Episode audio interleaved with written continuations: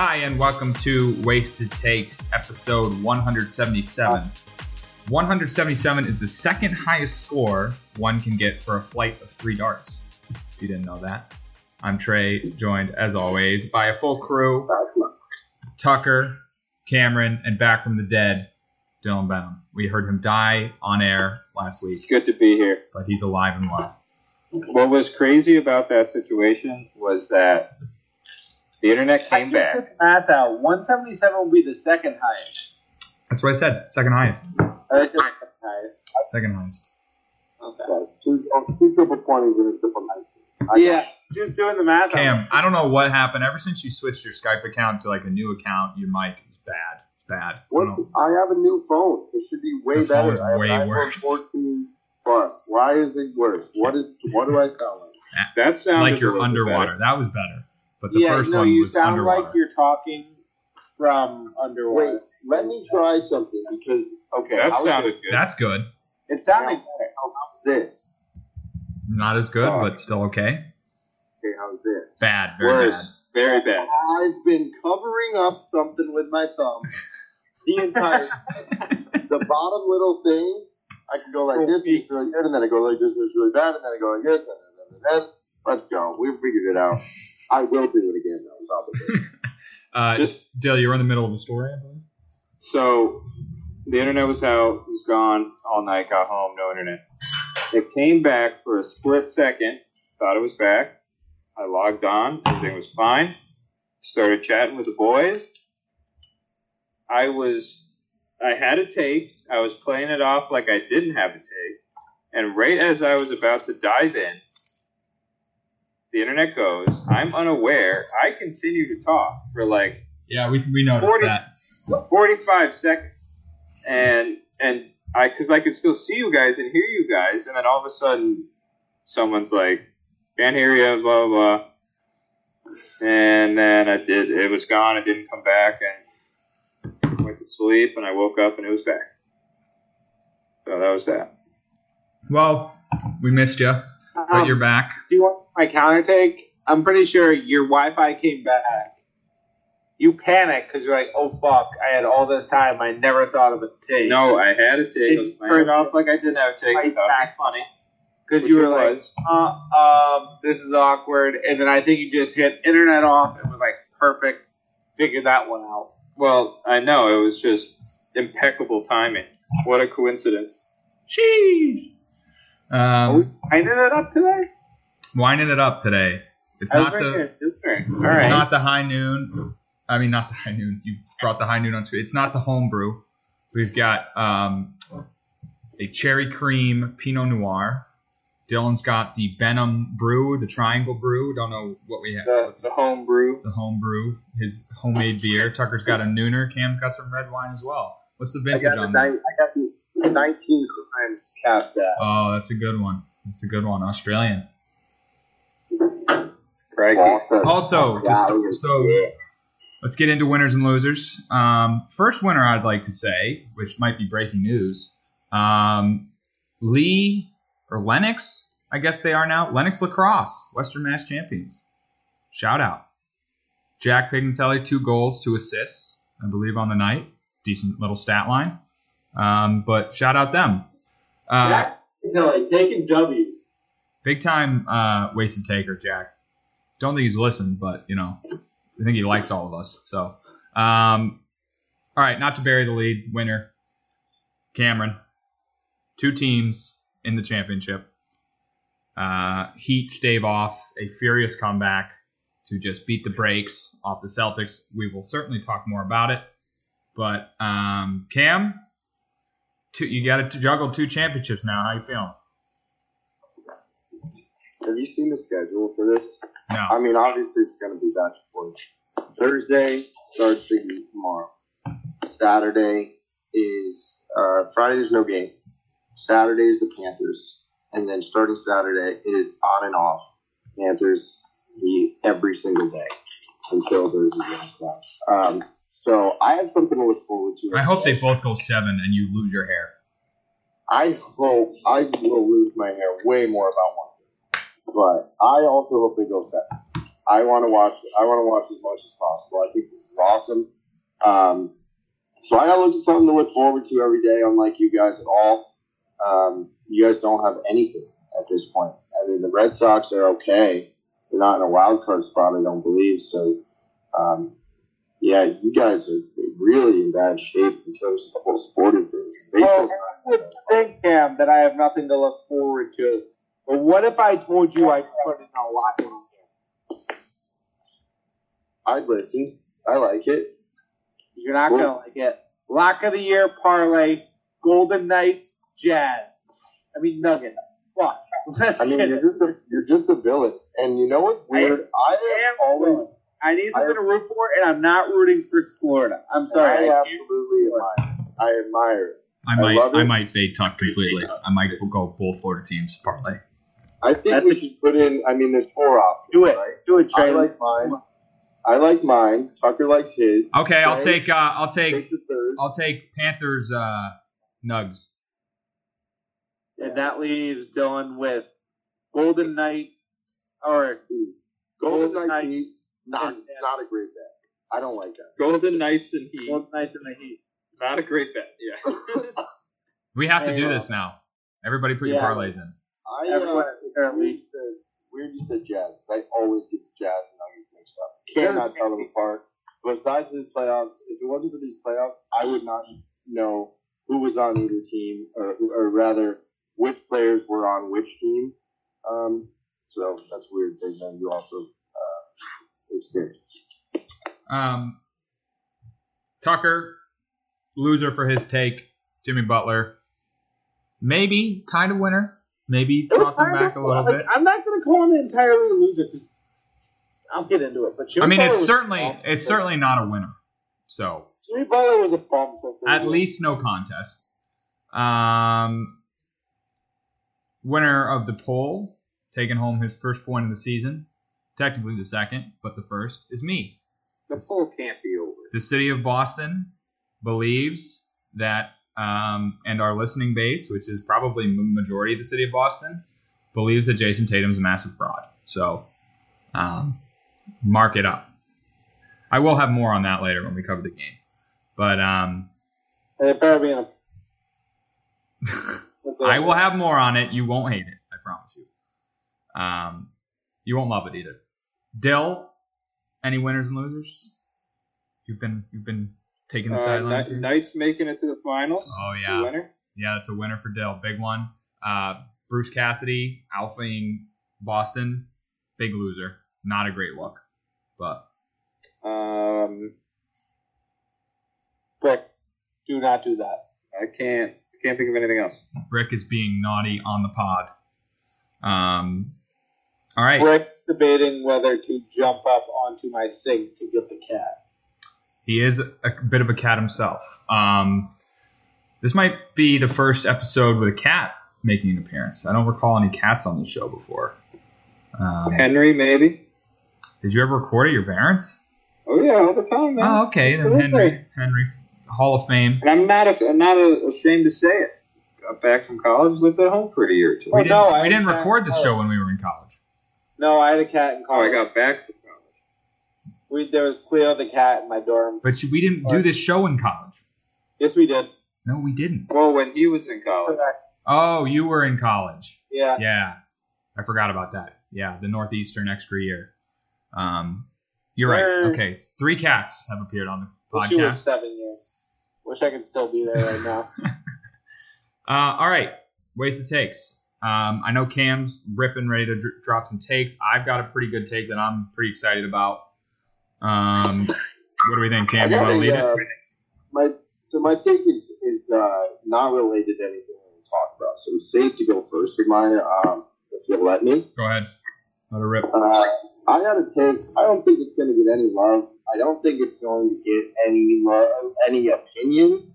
Um, no one's going to agree with it, but no one's really going to like it or anything. So this one's uh, just something that I kind of thought of on my own, and um, if it came true, it'd be, it'd be a good one. So uh, Tucker is going to have an interest in it. It's, it has to do with uh, girls college basketball Tucker, huge girls college basketball fan. We got really into it this year, um, and and a, a coach right now named Dawn Staley for the for the South Carolina Gamecocks uh, is pretty notorious. She's very outspoken, and that team is uh, was the big favorites. They won it last year. They didn't lose a game, and you know I'll give it to her. She's a good coach. South Carolina's always been a decent program, but she really seems to, to tip the scale.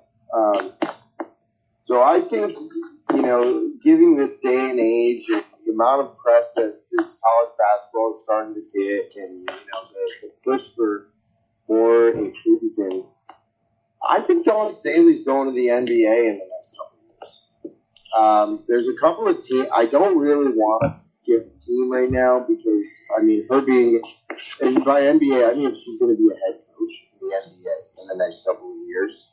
Um, given a team would, would kind of defeat the purpose. If I had one, I'm thinking somewhere like the Hornets, just Carolina, maybe. Not a really good franchise. Someone like the Raptors, maybe just get her into Canada. Um, but I think it's it's gonna come time within the next, let's say, not this upcoming year, but the but the next two years. Uh, Dawn Staley's going to be an head NBA coach, the first ever. What's her? What team does she coach right now? Currently. South Carolina. Okay. Um, I mean, I don't know. So I don't know enough about her. Um, I know there's a bunch of women in basketball, not in like coaching positions. I don't even know if there's any women assistants. I know there have been. I think there's an assistant. I think there's an assistant on the Spurs. I could be wrong. Yeah, yeah, there was a woman woman assistant on the Spurs. shirt. Yeah, there, I, I was about to say, I think the Spurs have one. Yeah, I mean, I don't know about the specific case, Cam, but I'll agree with you in theory. I think we will have a female head coach. You said two years. I'm, I'm going to put a year on it. A So year. it's not going to be this upcoming season, uh, the 2023-2024 season, but the 24-25 season. Dawn Staley's going to accept a head coaching job. Um, I think I'm. I'm. A, I think it's going to take a little more time, um, especially for her. She doesn't have any NBA experience. If she's going to get pulled in, I don't think they'd let um, a coach of female women's basketball um, just take over the men's game. I think the games are pretty different in in the speed of them. So I don't know if she would um, have the capacity to just elevate to a head coaching job. But I think we will have a female head coach by the end of the decade. So um, I agree And I with a theory. que- I got a question for the follow-up question. I know Tucker may have some insight. I don't know if he will or not. I don't know how much he got into the uh, college ba- girls college basketball, but uh, would Dawn Staley have, have beat the Heat in in the playoffs? no, no. Joe Mazzulla is not entirely to blame for the last four games of the series. Uh, He was terrible in the first three games. I think he cleaned it up for the for the last couple. um, here is my thoughts on the take, Cam. I think that there will be a woman head coach in the future. I don't think it'll be from a women's college basketball team. I agree. just because I think the transition from women's college to the NBA is such a drastic change in just how they play the game, the players, basically everything. I think it's just such a drastic change. I think an assistant coach coming up through the ranks of an organization and getting there is the far more likely option for how it would happen. Nothing to take away from her. It just doesn't feel like that jump. I just feel like it's a completely different game. So, so here's kind of my comparison, and, and granted, it, it may be a bad one. Is that she, the whole, the whole image of of the NBA and WNBA right now is WNBA is not getting enough attention. ESPN is posting them now like crazy, and the, the girls basketball, college girls basketball was huge this year. I loved it. I absolutely loved it. Um, so I don't. I just think that for, for viewership purposes, and to try to get the, the the girls more involved, I don't see them getting. You know, I I get it if that Spurs coach, like if Pop was like, "Here, we're gonna hand you the throne," and I don't think they could do that. But You're covering your thing, Ma- Cam. shoot, sorry, yep, no one's gonna do it. I could. I mean, I guess I could see it if like an assistant girls coach handed the throne, but I don't think it's dramatic enough for the NBA. I think when they do it, they're going to do it big, and they're going to do it without reason. And I compare it to something like an Urban Meyer coming up from Ohio State after or coming up after retiring, but he was just a really good coach, and it doesn't work. I don't think it'll work, but I think it's just a big splash, and that's what the NBA is all about. So they'll put her on a terrible team. They'll get a lottery pick. She'll be there a year or two, and then she'll get demoted. Dill? Um, I know nothing about this woman. Um, sounds like a good coach. Um, I think if there's a a team to have a head coach or a league to have a head coach, um, the first one that's a woman, uh, it would be the NBA. Absolutely. So I, I think you're onto something there. And it's like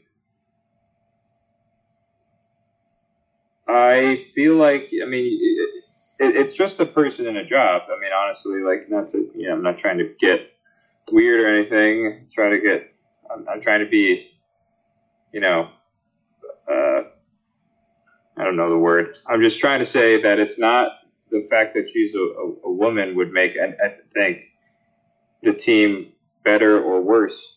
She sound like this woman sounds like a good coach. I think that would be fine. Um, I think it would it could promote you know uh, better. Uh, I don't know. I don't know what I'm trying to say, but I, I don't think there's any. Gender relation. I don't think there's any good or bad to come of it at all in the NBA. I think it would be a good thing for the league, and I could see it happening. I agree. Maybe not the next two years, but in the next ten. Uh, alrighty. Um, I would take Boston sports related. So obviously, the Celtics almost did the impossible in quotations. Came back from 0-3 to tie it up, go to game seven, laid a massive egg in their building, which we're not surprised about. The garden is cursed, factory of sadness. We have the Boston Red Sox, who are struggling right now. We have the Boston Bruins, obviously, who bowed out in the first round. We have the New England Patriots, who are seemingly walking around aimless. We'll see. Maybe the coaching changes will make a difference. I'm not too positive on that. You all know that. The Boston Garden in the city of Boston, for the first time in history, had two teams lose to an eight seed in a game seven in their building. Um, pretty pathetic. I think all these things are connected. I don't think you know these things just happen randomly. I think um, you take a look at our run of success. All the teams were kind of in synergy. Uh, a lot of a lot of times uh, the teams were, um, you know, interacting and good at the same time, and we were going on deep runs together. So I, I just think back to when the last time we were good was. And the last time we were good was right around 2018, 2019. Um, not necessarily good, but championship level caliber. You know, we had the Sox coming off the World Series, we had the Pa- Patriots coming off the Super Bowl. What, what changed? A man that we have already established on this podcast who has who brings winning to cities. Tom Brady left the Patriots, went to Florida. What happened? Bucks win the Super Bowl. Tampa goes on a little run in baseball. Um, the Lightning win a couple Stanley Cups. Uh, the Panthers win the Panthers win a President's Trophy. Heat go to the finals. Um, So transferred there, and now Tom Brady is going to Vegas. He has now bought a little piece piece of the Raiders. What's going on in Las Vegas right now? Oh, the Golden Knights are going to the Stanley Cup Final. Jimmy Garoppolo may be dead. Maybe Tom Brady's going to take over in Vegas, win a Super Bowl. That's neither here nor there. The take is that the day the Patriots let Tom Brady walk, the city of Boston became cursed. And we will not break that curse until a Brady, be it Tom or his sons or his grandsons, play a game in a Boston uniform for one of the four professional teams. That's the take. We will not win a championship until we break that curse. Bad take. That I'm gonna say it right now because the sons clearly aren't going to. Maybe it's not this generation. Yeah, Maybe I'm- it's his grandsons. Maybe it's his great. No Boston sports team will win the next 50 years. I'm not buying just due to the fact that, I mean, over the last two decades, Boston has been It's over. the best sports It's- city in the world. It's over. And this year, we had two top teams in their respective league. I just this whole idea that it's over because Tom Brady left is dumb. Bill I don't Belichick like it. cursed us, It's stupid. Um, It- but it makes sense, it doesn't and you're a little actually- uncomfortable about it. It actually doesn't make me uncomfortable at all. I'm Uh, scared. I thought this was going to go to something more fun, like Las Vegas is going to be the new city of champions. It, it will. They'll win. The, they'll probably win the cup, just because Brady's there. I mean, yeah, I that, I thought it was going that way, which I was gonna like. I was like, okay, I can get Stealing my take now. But Said that. uh, yeah, no, I don't buy this one. Um, the Celtics are still really good. The Bruins, I don't really know who gives a fuck. It's hockey. The Sox will probably win a World Series in the next three to five years because they're the Red Sox, and they always just pull one out of nowhere. And then the Patriots, we'll see. We are in the largest championship drought in Boston since the 80s. yeah, again, it's been four years. I think we need to stop being so dramatic. Um, it's, I mean, we're spoiled. We were spoiled with the greatest generation of sports watching of any city ever. So yes, like a five year drought is not a crazy thing. Cam, when's the last time you saw a team win a championship? One of your teams. 2011. Yeah. And no one's making a Pluto rings take for the Cam teams. Oh no, the I- Heat. The Heat I won. on. I was on mute. I was on mute. Um, the Giants won in 2011, but he won in 2014. Yankees 09. Rangers. He won a couple. somewhere. You're a Rangers fan? I was a Rangers fan. I've I've switched to the Panthers. Your allegiance jumps. I don't like it. I'll allow it. They stunk. They first of all, the Rangers, the Panthers stunk forever, and he lives in Florida. I am more of a Panthers fan than Rangers, and it's because I've been to the game. I was a bandwagon, not even a bandwagon. I just jumped on the Rangers, whatever.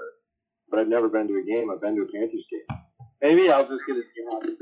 I Maybe that. you shouldn't go to any more game sevens for hockey and talk about I your own might team. become like a Phoenix fan of another team for hockey, just for fun. There's- I'm kidding. I actually could never trade my Boston allegiance for anything. Uh, Dylan, opinions. You were the one who first discovered the Brady winning, even before the national outlets picked it up. Um, yeah, wherever this man goes, sports teams find a way to win. Um, I would bet the house on the Knights. Uh, good thing I have uh, the Knights and the Heat. Um, so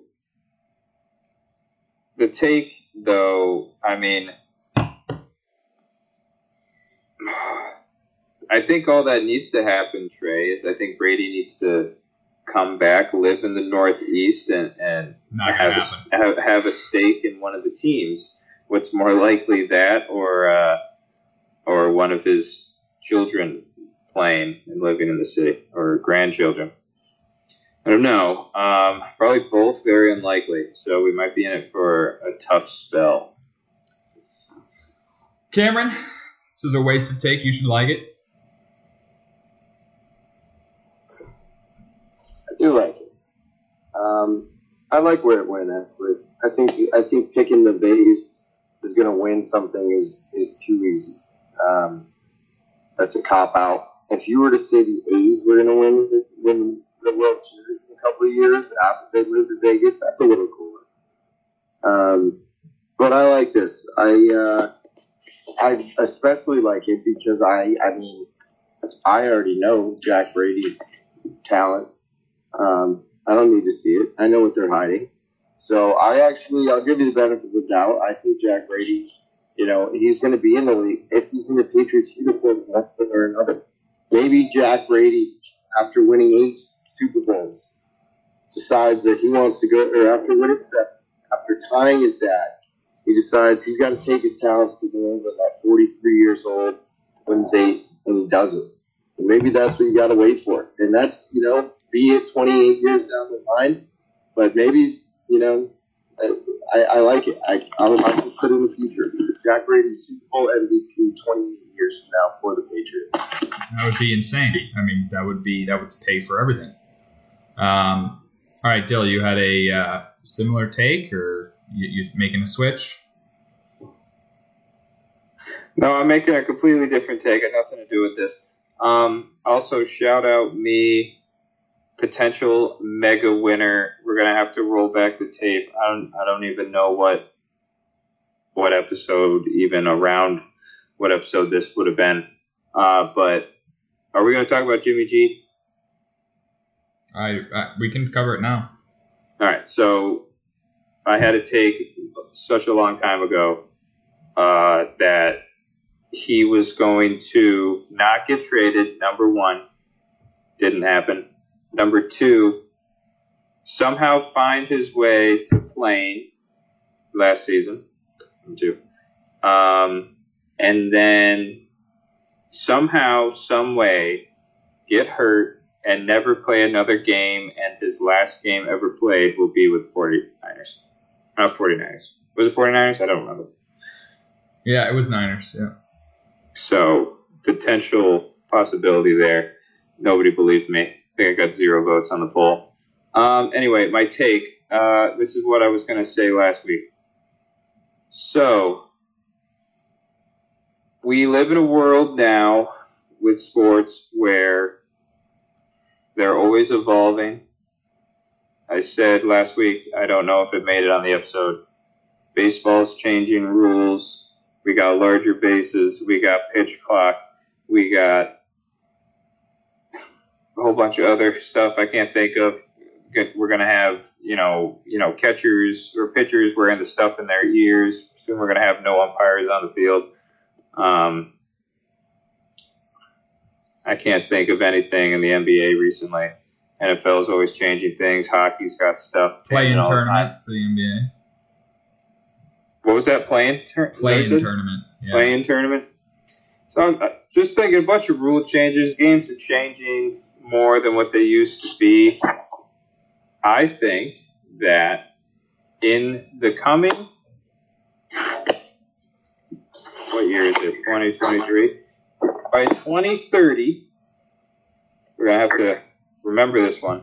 There will be a professional sports league. Doesn't matter what sport, one of the big four, where it's going to be closely followed with a pretty decent amount of money, and, there will be attendance. And the whole premise of the sport is that it's going to be old timey rules and it's going to be a full legit league. Norm, like we're going to play, like like we're going to play baseball.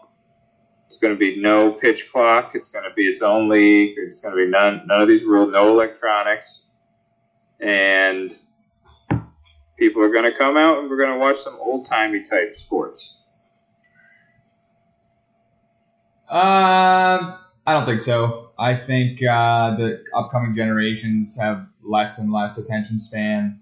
Um, if you know the entire fan base is going to be guys 50 and up, 40 and up, 30 and up, maybe. But I feel like for the kids coming up, that they're going to grow up with these rules and you know they're going to think that the rule changes that continue to happen are ridiculous but they're you know going to grow up with these rules and it's going to be this version of the sport i just don't think the popularity of the major leagues will ever be passed I'm not Um, saying that it. I'm not saying it has to be comparable. I'm just saying that there's going to be one that has, you know, enough popularity to where people actually follow it. Yeah, I don't. I don't think so. I think these. First of all, these. I don't know where you're going to find the talent for these leagues. Um, I mean, they're going to have to have tremendous capital to be able to compete in terms of pulling talent. Um, I like it. It's wasted, but um, I think Why? Why is the uh? What's the difference between this league and the MLB? I missed that part. it's not the ML, just the MLB. It's all sports leagues. He's saying that a major there will be a major sport league that reverts to older rules that will be uh, followed by a lot of people. I don't think it'll happen, but maybe who knows? Tucker. I'm also anti this. I hate it. Um, I think Dylan just wants baseball to be slow again. He doesn't like that people are enjoying baseball now, and now anyone can watch it, and it doesn't take four and a half hours to get through a baseball game. Uh, but it's not coming back to. The pitch clock is here to stay forever, no matter what you say. I like the pitch clock. The pitch clock is great. Imagine, imagine a traveling league of like eight teams in the Northeast, where they where they are playing old timey baseball with old timey gloves, So in playing turn, playing in some sandbox type fields. I wouldn't watch in terms of it- popularity, are we talking like Cape League baseball, or are we talking like nationally televised, like XFL level, like popularity? I could I would say I could go XFL, maybe maybe a touch less.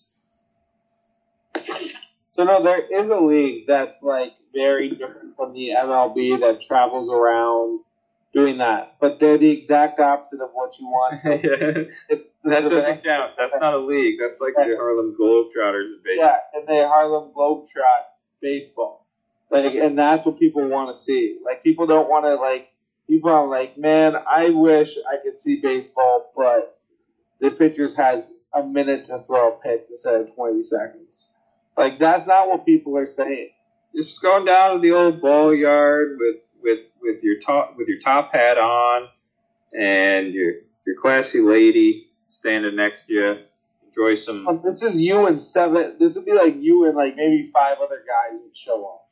I'm just saying, there's a market for it. However small it is, there's one.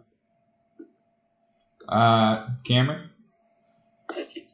Yeah, so um, I I don't like the take. I, I like the take. I like the take. I don't agree with it. I actually I have a little spin on it. So I, I don't think rules wise that it would work. However, in baseball specifically, um, in baseball specifically, they do something like the Field of Dreams, um, where they just have a ballpark in the middle of Kansas or wherever in a, in a cornfield. It's the actual field from the movie. Right. So I think maybe not changing the rules and gloves and I mean uniforms and gloves would be cool. Um, That's what I. I'm telling you. But, There's one person says it's cool. There's But- others. But I think stadiums, if we start building stadiums just in random parts of the country, um, and then they just play there every once in a while, just like a, a 500 foot wall, or like uh, a, a replica of like one of the cooler old time stadiums, or the Field of Dreams, or just like to give it a different kind of look. Um, I think that would be that would be cool. Uh, as far as changing the rules back to the old time games, I think it's. Um, I, I don't think it would happen. Um, Cam, you got to take for us. I mean, Tucker, you got to take for us. I do. Mine is about the NBA Finals and the future of the NBA. And when I look at this Nuggets team, I see nothing interesting. They're not the flashiest team. They're not sexy. Nikola Jokic isn't your like marketable superstar like everyone wants him to be. Like everyone wants, you know, their number one team to have. Everyone was rooting for the Lakers. Everyone was rooting for the Celtics. I got bad news for the NBA. The Nuggets are here and here to stay. They will be the next NBA dynasty. This team is built to go on a sustained run. I mean, they have some injury issues between Jamal Murray and Michael King. Uh. Uh, my, what's his name? Jamal Murray, Jamal Murray and who? Nikola Jokic. Mike Porter. Michael Porter. Uh, Um, the other guy, Aaron, Zach, Aaron Gordon. no, there's a third guy. I always forget his name. It's not Shea Gregory. Jamal Murray and Michael Porter. No, the, the guy in the, in the middle. Um, the shoot, the guy that shoots. Uh, he's got a, three three names. Michael Porter Williams or something like that. No, uh, okay. Whatever. Nobody knows anything about the Nuggets. Exactly. This is the thing about the Nuggets. We know nothing about them. But they're here to stay. Michael Porter Jr. So I was right. No, Caldwell Pope. No, Michael Porter Jr. is the guy that always shoots, though.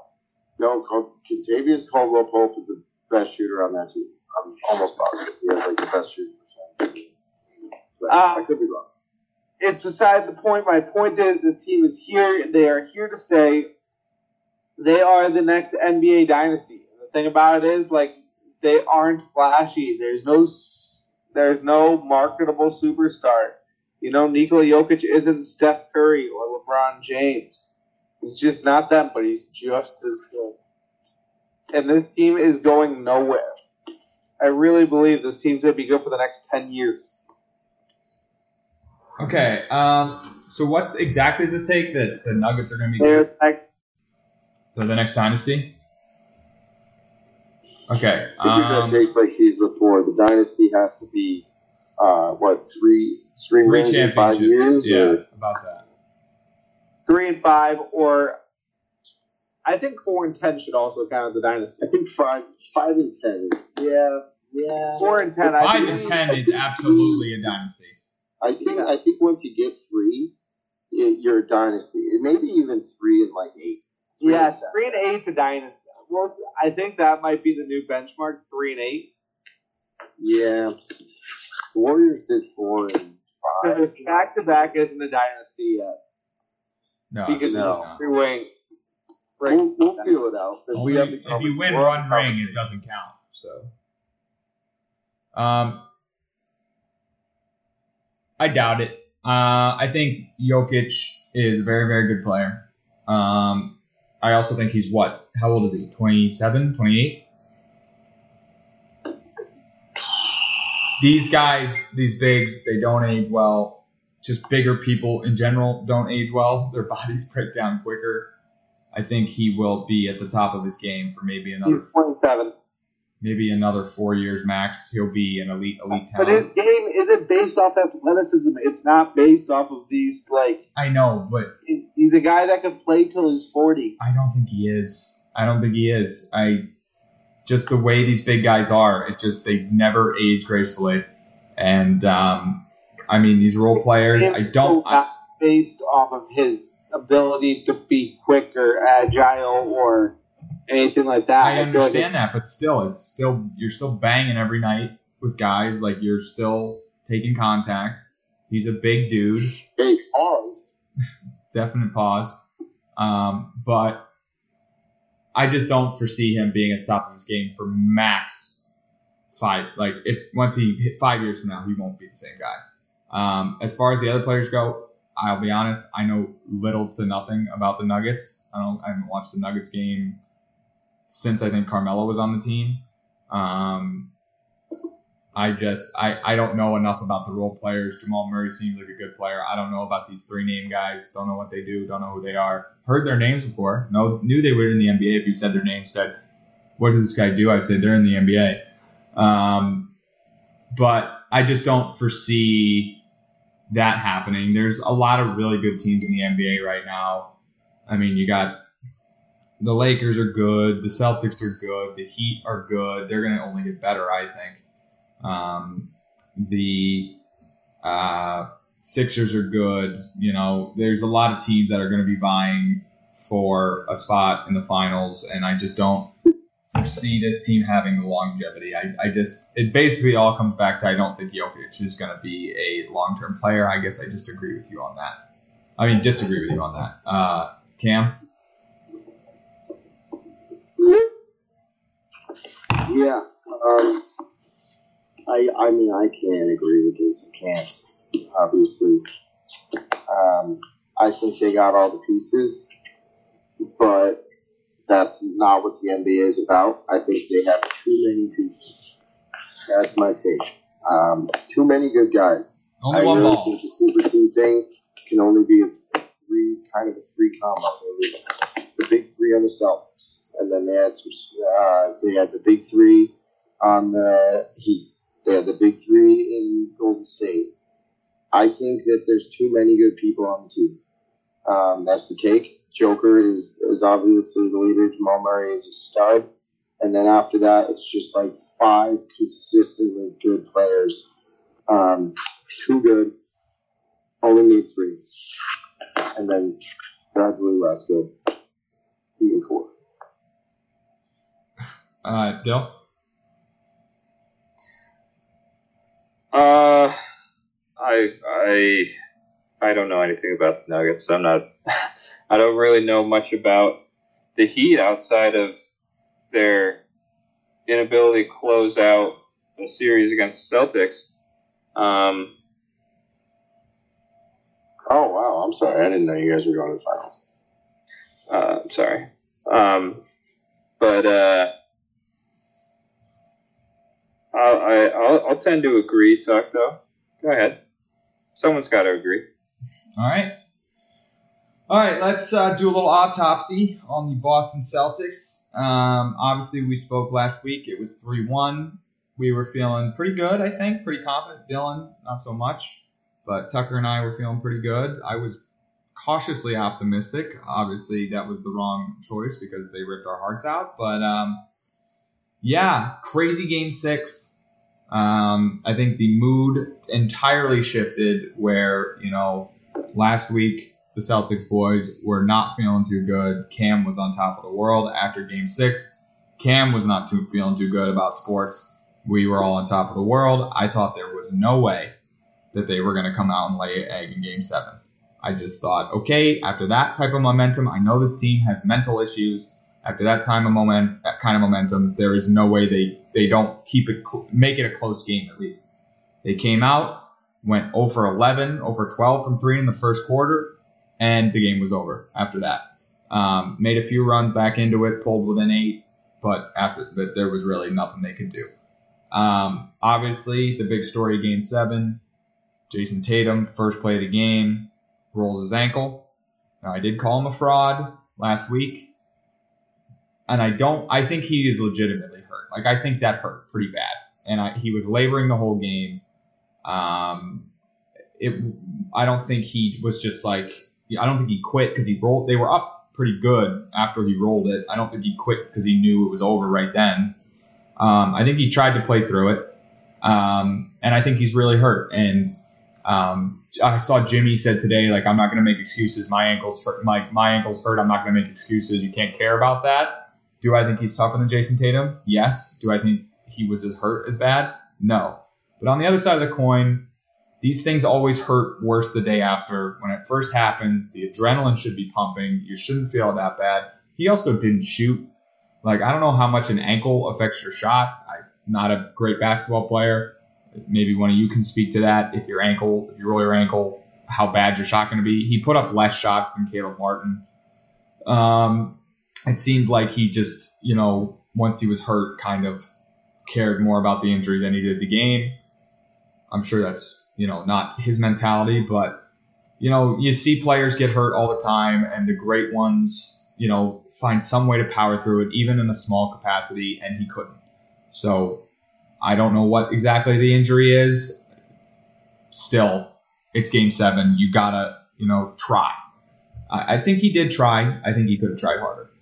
Jaylen Brown, however, might actually should probably should take the mantle of biggest fraud. This dude's had a disastrous year. Um, not so much on the court, off the court. He was complaining about the Ime Udoka firing. He was complaining about his position on the team.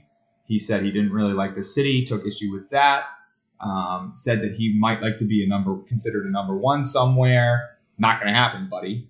He had the whole uh, black uh, Israelites thing where he was supporting that hate group um, just because they showed up for Kyrie Irving. Um, but all this stuff happened, and he could have washed away all of it. He could have proven, like, I am a legitimate number one talent. Like, we have two number ones on this team.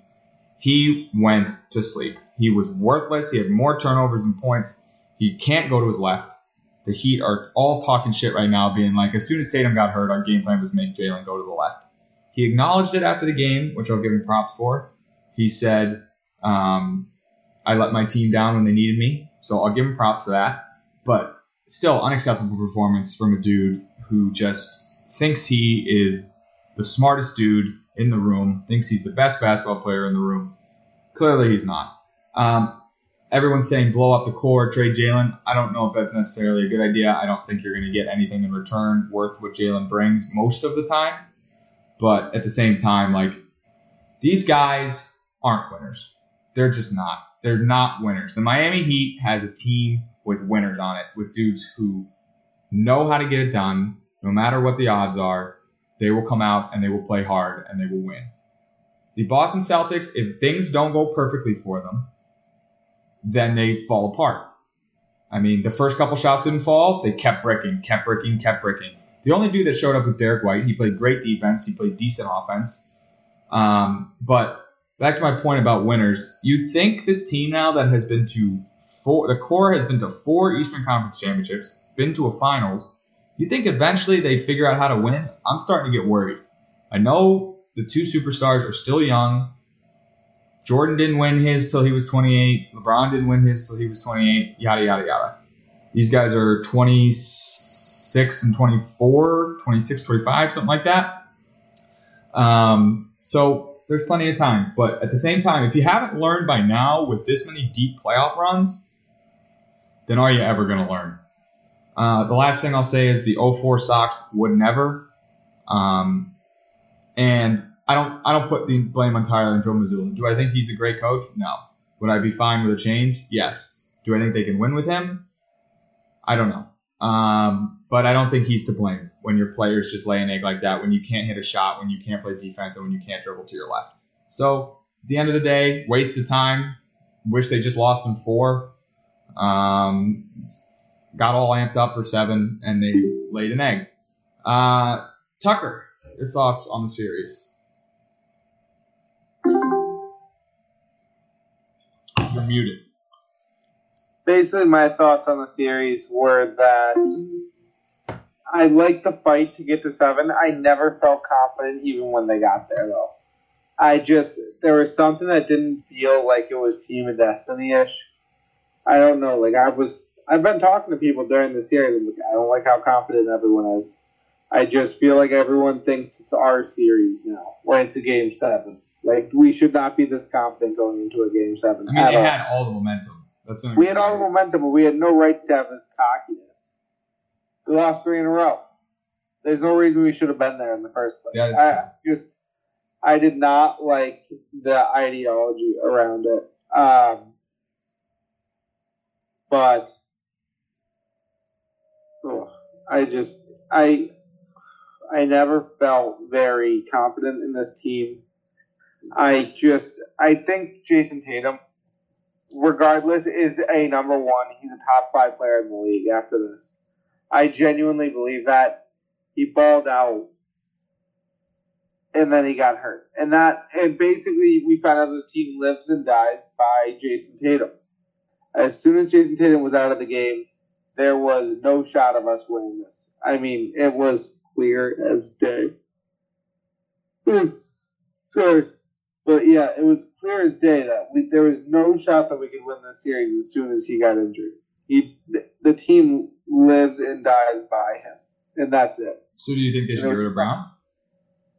Um, no, because I think Brown can be a very good number two. And if you remember from last year, He was the better player in the finals for sure.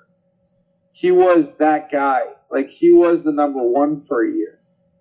So I just I can't say that like getting rid of him will solve any problem because who are we getting? I agree with you. I agree with you. There's nothing. There's nothing better on the market than Jaylen Brown that we can just you know put a bid on. So I just I don't really buy the idea of selling Brown. I that's why I think it's got to be Mazzulla. Something's got to change, and I don't. And I think it is Mazzulla that has to change. Uh, Dill, uh, this team we've both uh, talked about their immaturity at times. How you feeling? Um, I think I think coaching is definitely a factor for this team. I think you have a group of guys that um, on the Celtics that struggle in you know pressure situations, being down by ten, you know, not having leads, not playing with a lead, and like it's the exact opposite when they have lead. They feed off of it, but I think it comes down to coaching in those situations. I mean, I know there's not so much coaching in the NBA, but um, something to just level the guys out, level the heads, you know, get some positive uh, mindsets working. Um, not, yeah, it's like it's simple stuff. I mean, I know they were down a lot late, but you know, even when they were down 10, it was like, all right, we got a good stop defensively. Let's get a good chance. And we'll, instead, we dribble the ball up, and six seconds into the shot clock, here comes, you know, a contested three, or here comes, uh, you know, not, not a, not a high percentage shot, you know, wherever it may be. Um, and, you know, Brown having more turnovers than than baskets made is like also unreal. Um, so I think I think it really does come down to coaching, especially for this group. I mean, I've been saying this for for literally years. I don't watch a lot of basketball. When I when I when I watch the Celtics,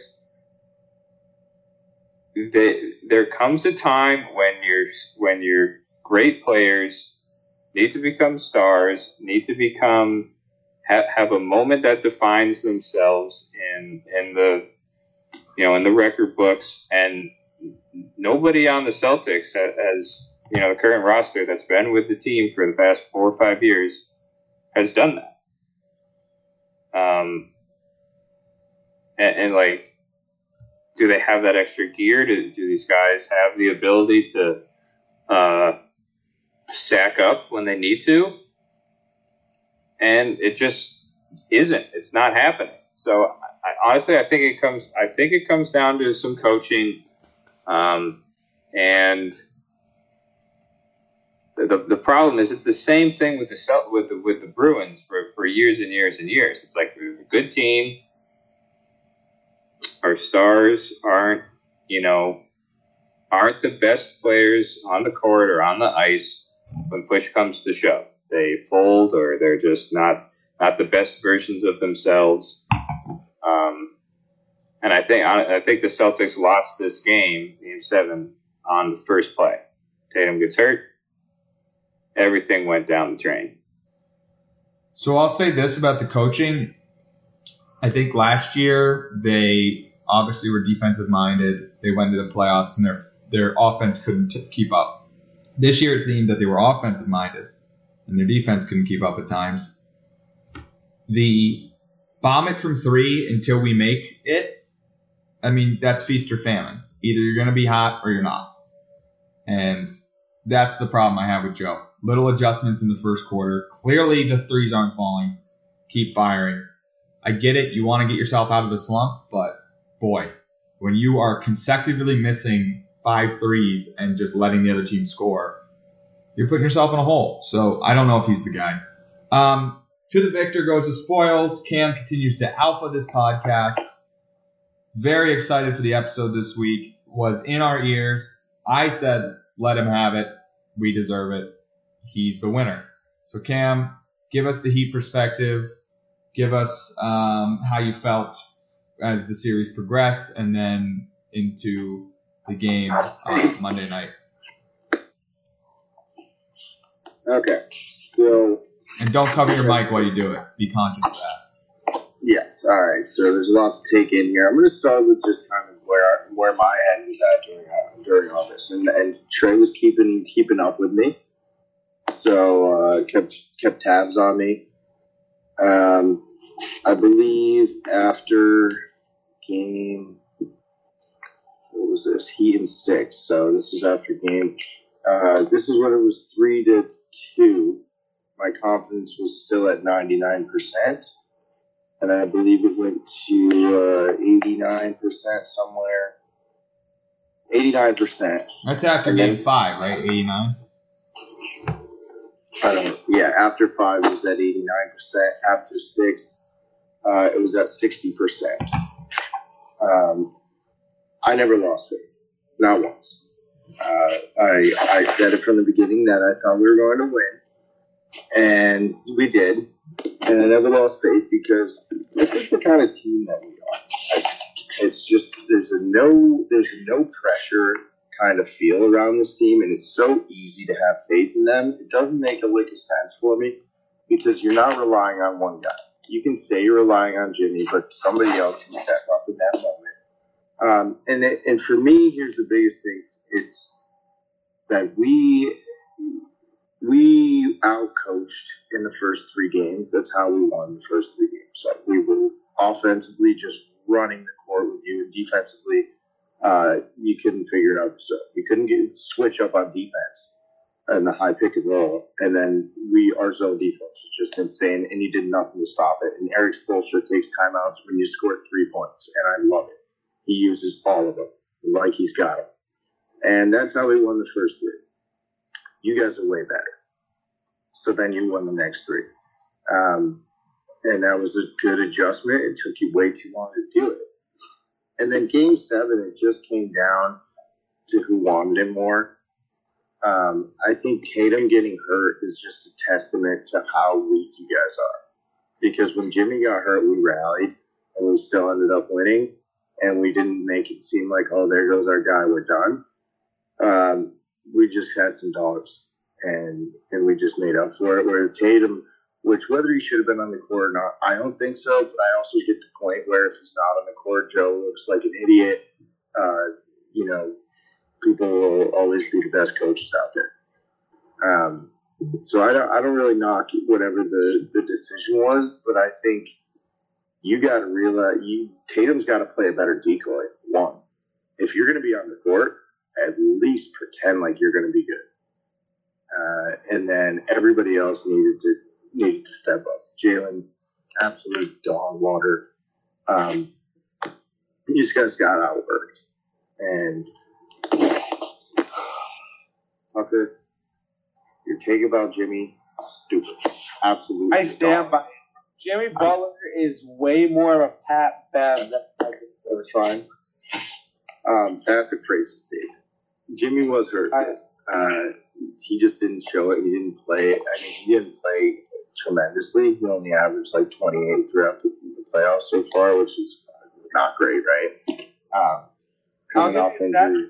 I'll give you stats if you want it. Um, and wins. I'll take wins as a stat. Um, Best stat there is, Cameron.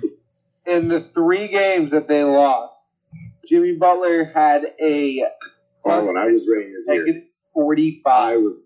I was in his ear. I was the I was the biggest hater of him. But at the end of the day, there's one stat that matters, and he ended up winning. And I mean, he had some these monster threes in games. He Yeah, almost pulled 65. game six out of his ass, too. Yeah, three free throws, and then I think that was a testament. to, Like he He didn't. was five for 21 in game six. Oh, He terrible. He popped off at the end, though. He made big shots at the end when it mattered. Like, he had one big shot, and you're like, yeah, dude, he popped Tatum did the same thing in game six against Philly. He was sucky until the third quarter. Fourth, fourth quarter, whatever. Yeah, fourth quarter. Let's not have double standards here. Here's my thing with Jimmy. Is, is your whole basis was that he shit talking to motivate the Celtics. It just motivated him. He it literally motivated himself. And he called it a year ago after press, press conference of game seven. Sorry, we'll be back. We'll beat him this time. He actually meant it too. That's why they went seven because he was like, "Well, we have to go seven because I said it a year ago." We'll be right back in the same spot. Um, there's a story out there that he asked. Uh, he asked one of the what was who was the girl? Oh, the, the amateur tennis player. That's kind of cute, I guess. He hit her up and asked if he wanted game t- games uh, tickets to the finals this year before the playoffs. Um, it's just cockiness. And it's Shakira, great. he, Just Shakira get followed back him to that. too on Instagram.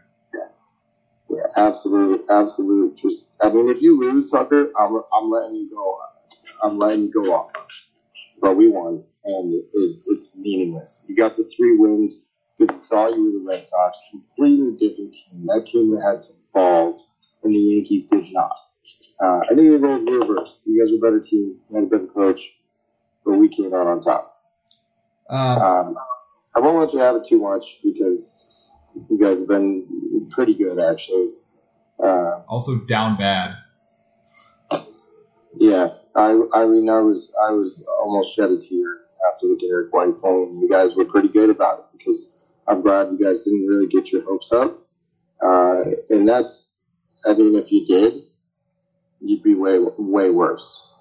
Um, because if we lost, I would be bad because I was angry. I was ready to come for you, Cam, if we won that game. Yeah, yeah, oh yeah, oh yeah, I had it coming. I definitely said some mean things, and you know they're out there in the world, and I was ready to ready to take it if I needed to, but I don't. So Boston, I'd be lying if I said it wasn't a serious thought that went through my head. It was like, damn, Wasted Takes is gonna suck now. Um, I'll say this. I appreciate it. I don't think I don't think the Celtics like blew it. I think they did. Obviously, like they didn't play well. I think the Heat won the series. I think the Heat showed up to Game Seven when it mattered, and the Celtics didn't. I mean, the Heat were just all time consistent, except for the only game that they shot poorly was Game Six, where we almost won. The, the rest of the entire didn't we blow y'all out in Game Five? Game Five was a blowout. Oh yeah, blew us out because you guys went off. It's not because we played bad. We played this. We shot like forty five percent maybe. We just didn't. We we pretty much kept it consistent, shooting between forty and fifty percent every game, and not terrible with the turnover. I guess game five was pretty bad. Um, you guys are just. You couldn't keep. You couldn't play four quarters. babies, Not once. actual children. Um, and we were just consistent and, and came out on top. But uh, I will say, Jay, to your point earlier about the city of Boston, burn, burn, No, not the city. Trials. The, No, the no, no, stupid garden. The city, the fallen city, the former town of Titans, the duck boats, burn them all. Throw the tea into the harbor. Burn the witches at the stake. Start over because that city's done. Uh, Mars rings, Jupiter rings, Pluto rings. The curse. I hate the city. They don't have the streets should be straightened. There's no reason for that much I love Boston. confusion in the streets. Um, all right, quickly because we are really running deep here. Um, finals prediction: I think it's a gentleman's sweep. Uh, Nuggets. I think the Heat are an incredible story, an incredible grit. If this goes goes more than five, the Heat will win the series. But the matchup's bad. the twi- First of all, Twitter the other night when the Celtics lost was hysterical. Like usually I'm pretty salty Oh about that stuff, but everything was really funny. Um, but Twitter now is saying what Jokic is going to do to Bam is going to be a hate crime and set race relations back a hundred years. Not my joke. I didn't make it. I'm just quoting. Um, I think that is true. I think there's a, bit- uh, a tough matchup. Bam did not play incredibly well in this series. Didn't really have a lot of opposition. Rob Will is a good player. Jokic is a much better player. So um, I got the Nuggets in five. I'm rooting for the Nuggets uh, just because the Heat are kind of our rivals now as far as far as the Celtics go. Um, so, but if the Heat win, the Heat win. They des- they deserve it. They've they've fought. They've knocked off two of the best teams in the NBA, uh, seemingly with no problems. Yes, the three game blown lead was a little concerning, but they crushed the Bucks, and when it mattered most, they beat the Celtics. So I wouldn't be surprised if they beat the Nugs, but I'm just gonna go with my gut here, say Nugs in five. Uh, Tuck Uh, Nugs in four. Dill. Uh, this is Oh, disrespectful. this is part of my parlay. Uh, Nikola Jokic is the future of the NBA. I just want to get all of this out here. Um, the Heat, I don't care if they won the championship, they're still not that good. Um, what a take! I love it. I am not salty though. Um, Dill. On what? Sorry. Finals prediction. Finals prediction. I got Nuggets. Know nothing about them. Um, but uh, yeah, I like gold. Gold's good. Denver. Nuggets. Nuggets. gold. Now the mascot Nuggets matchup. and the Golden Knights. Mascot matchup. That was another tweet. Was Nuggets in a microwave? Very funny. So if it's if it's chicken nuggets versus Heat, the Heat win. The Heat wins because it cooks the nugget. If it's gold versus Heat, the Heat wins because it melts the gold nuggets. So mascot matchup. You gotta like that, Cam. Uh, Heat and how many? Uh, no, Dylan, how many nuggets and how many? We didn't get. Nuggets in five. Okay. Um, I have a very solid prediction. It's Heat in six. And Heat is your parlay though, Dylan. Just to remind you. Win or lose, I still no, I don't want it. Yeah, I don't. I don't want anyone on my side. I have only seen one person that's not a Heat fan predict the Heat. It's, it's Israel. What's his name? The guy from. Uh, yeah, awesome pick by the way. That guy's cool. Uh, before the season, he picked Heat over Nuggets and seven. So gotta love that guy. But I absolutely love this. This is what we've been dealing with. The Knicks were supposed to be this. The Celtics three percent chance to beat them. The Bucks, we beat them in five. Giannis, the best player ever. He's the MVP. He was Jokic, but they're saying Jokic is better because he went. I know he got there, Tucker, shut up. Um, the Heat are going to win one in Denver. I think it's going to be tomorrow night. I think Denver's way too rested. And I, I know you think that's a dumb excuse. I really think thing. I think the Heat are just so hot right now. They're coming off something else. They bought their ticket to Denver beforehand. They're ready to go. They're using fighting words. Spoelstra said, they asked him about the altitude. He said, uh, we'll play on Mount Everest if we need to. That's fine. Pat Riley said, it's winning or misery. Unreal.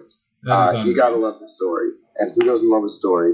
And who does love the Nuggets? Tell me a Nuggets fan that's real. Never Carmelo couldn't never do it on the. Nuggets. I don't. I don't think this big white guy can do it if Carmelo couldn't. Sorry, sorry. They've never been there. They don't know what, they're doing.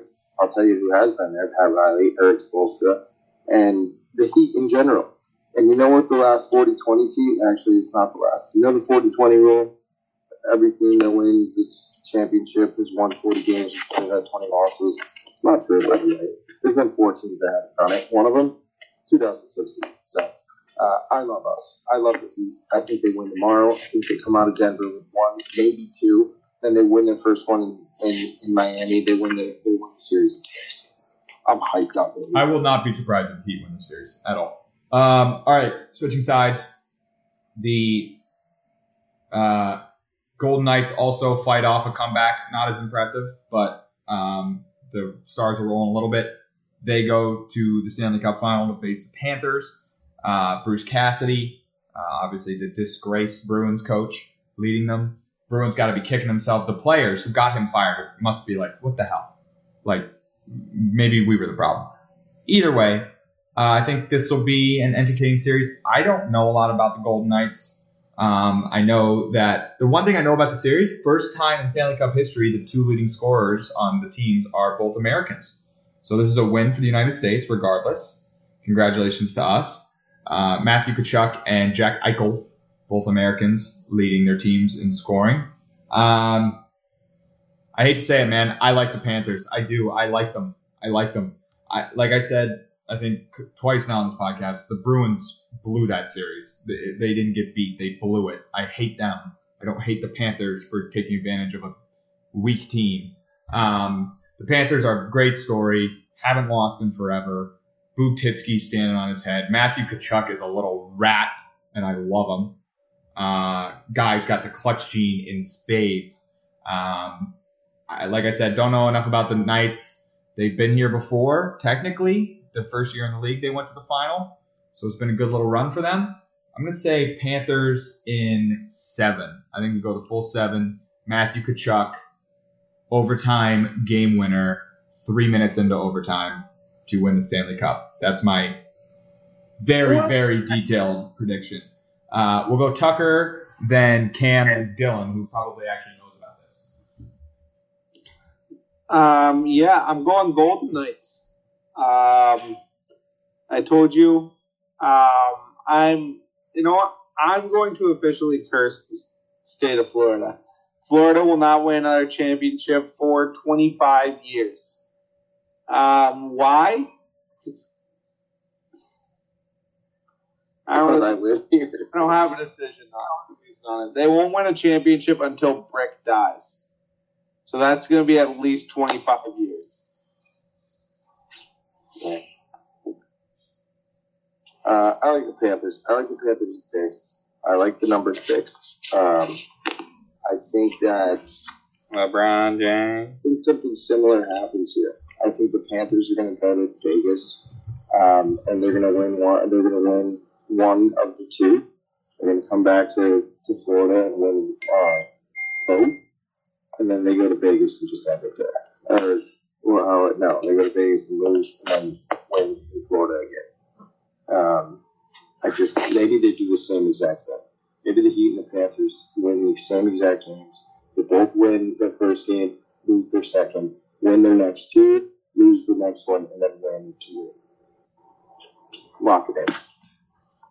Tucker, I like the uh, idea of a brick curse, but I don't think you can just toss around curses. So I'm tossing around the curse. um, Dylan, uh, you probably know more about both these teams than any of us. I'll just say, from my perspective, I have said you just need a good goalie to stand on his head at the right time, and that's what they've got. Um, what do you think? Yeah, Boop Titsky is playing pretty well. Um, the Panthers. I mean, I I thought that they were going to have some struggles with the Hurricanes. No, Turns not out- at all, not one. I was. I, I, they had absolutely zero struggles. like not even one. close. everyone. it seems like it seems like they are uh, like it just seems like the ice is tilted. I mean, every single time they play, it's crazy. Um, I think you got to ride the hot hand. I'm liking the Panthers, but like uh, one of the reasons why I like the Panthers matchup here is that Cassidy is a big playing- meanie who's mean to his players, and they can't handle it. Cassidy's playing the same style of hockey in, in Las Vegas as they were doing in Boston. And Boston struggles against teams that play like the Panthers, not just because, you know, they struggled in the series, but in, in general. Um, it's a similar style that the Hurricanes play, and the Bruins struggle with the Hurricanes, and the Hurricanes just got absolutely destroyed by a team that plays their game just even better. Uh, so I think I think the Knights are going to be in a in a in a tough spot against the Panthers style. So I'm going to go Panthers in this one. Um, which is what I wanted. I wanted the Panthers to go all the way and win as soon as the Bruins lost. So uh, make me feel a little bit better. So It's hard to hate Yeah. them, dude. It's hard to hate de- them. team of destiny, two teams of destiny in Florida. Um, not well, I guess the Heat would be your likely Florida team in basketball. I mean, the Magic are, haven't been good in ever. Um, Since Shaquille. Yeah, so um, yeah, I'm gonna go. I'm gonna go Panthers. How many? Five.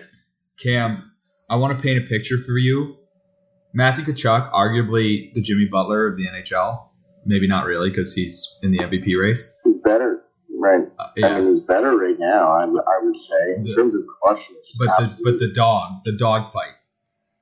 I want to paint a picture for you Yeah. of these two of Matthew Tkachuk with the Stanley Cup and Jimmy Butler with the Larry O'Brien trophy standing next to each other, like drinking a beer. You got to get like a poster. are they going to do? Who's Larry? Is O- that, is that a thing? I don't know who Larry O'Brien is. They named a trophy after some nobody. That's kind of crazy. I'll Shout out just- to t- shout out to Tiffany and Co. making all these trophies. they didn't just like Hell yeah. rename it Michael Jordan Championship Trophy. You think they'll name it after LeBron?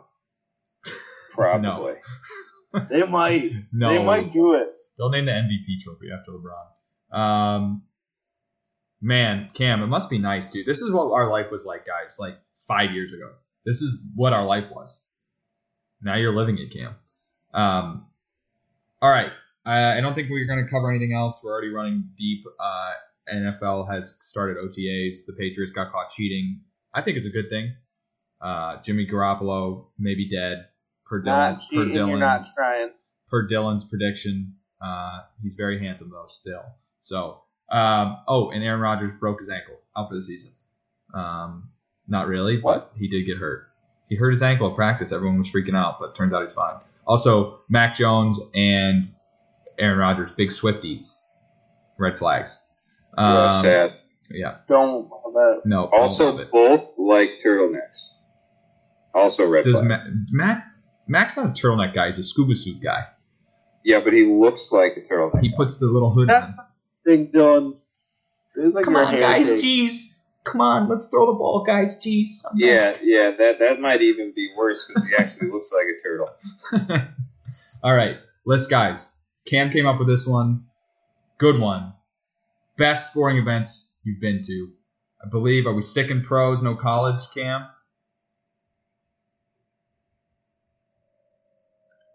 This is just single I'm games. sorry. Um, I, I, uh, I only made my list uh, professional, but I could. I mean, now that I'm thinking of college, I Like I, high D one, maybe. Yeah, like yeah, a I- legitimate I- I college just- sporting event, like not one that you played in, one that you attended. Yeah, can't, wait. Are we doing college? I think Sure. that's fine. Uh, it doesn't matter. All right. Uh, Are we doing? It's not a draft, obviously. no. So um, I'll lead it off. I mean, it is probably. None of us went to the same sporting events. Uh, actually, you might be on one of my games on the list um, that we went to together. Um, I'll lead it off. Number five, I'm glad college was included because I'm going to go college off rip. Uh, Florida State, Florida. The what is the what is the name of that bowl? Not it's not a bowl, but what's the name of the rivalry? Do they have a stupid trophy, the Seminole Trophy or something like that?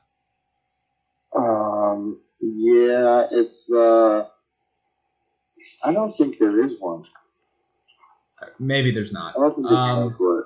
Florida. I think I think I'm thinking of Miami, Florida. I think they have the Seminole Trophy. But anyways, Florida State, Florida, great college rivalry in Gainesville. Um, Jameis Winston at quarterback. What was the what was his best receiver? Was it? It wasn't Kelvin Benjamin, was it? So, are you talking about when I did? I was not at this game. No, no. This is Florida State, Okay, Florida I at Gainesville okay. in 2013. Yeah, Kelvin Kelvin Benjamin. Yeah, Kelvin Benjamin, uh, Jameis it- It's not really the, the Sunshine Showdown, but nobody calls it that. whatever. That game, purely for the atmosphere, was incredible. It was my first Division One college football game. Um, obviously, a huge rivalry. The reason it's not higher, Jameis absolutely boat raced us. He was unbelievable. It's so funny to think of how good he was in college compared to what he became in the pros. Um, this was in the season, I believe they won the national championship. Um, shortly after the crab leg incident, but dotted us up. But it was a very, very cool atmosphere to be at. Um, Was with my mom. Wasn't drinking. Was a child. Was checking out the school. Um, but just a very cool atmosphere to be in for a SEC. I guess I, Florida State's not, but a major Southern school rivalry game. Very cool atmosphere. Loud. Everyone's doing the chomp. Albert running around the field. Good time. That's my number five. Who wants to go next? Um, I'll go next. Um, this was an incredible game. Just went to it, but we lost. I'm going with the Bruins, game seven. I mean, an all time experience. I understand it's in a loss, so it's kind of, it kind of put a real dullard on it, but the energy and the building of a game seven that went to overtime, that we were down 3 1 in the third period, that we came back. Like the ups and downs of that game was incredible. And there was something incredible about being there. Who's next? Wow. Go to making your list, both your lists, huh? Come on now, guys. Do you want me to go? If you'd like to. All right. Um, number five. So I've never been to. I don't think I've ever been to a playoff game in any sport. Never been to an NBA game. I've never been to an NFL game. So here we go. Um, also, never been to a D1 college sports game. Any sport. So number five for me, I'm gonna go with an AHL hockey game. Um, now I was crossed between two different ones. I'll just throw my honorable mention out there. I went to the longest professional hockey game ever until like two years ago when a playoff game in the NHL went longer. But actually, that so I went to a, a playoff AHL hockey game that lasted like eight overtimes. So the goalie, the, it was an old time sco- scoreboard um, where it tracks shots on goal, but it was just like, you know, a, a- like an old scoreboard where it just like lights up the lines to make the letters. It's not like a digital screen. So once it got up to 99, and then there, he, there was the 100th shot on goal, it went back to zero. um, I didn't stay for the whole game. Me and my dad stayed for like three overtimes, and then and then left because it was like 12:30. but uh, a classic game. So actually, wait, that was my honorable mention. Number five, I'm going with a, a, another game, AHL game, where there were approximately 10 fights with one second off the clock. As soon as the puck dropped, every single person on the on the ice started fighting, uh, even the goalies. And then they dropped the puck again, and it happened again so many people got thrown out. There was like 15 guys on each bench for the rest of the game. It was wild, and there was many more fights in, in, in between. Um, great, great game. Don't remember any of the score, but it was just an electric factory the entire night. Cameron.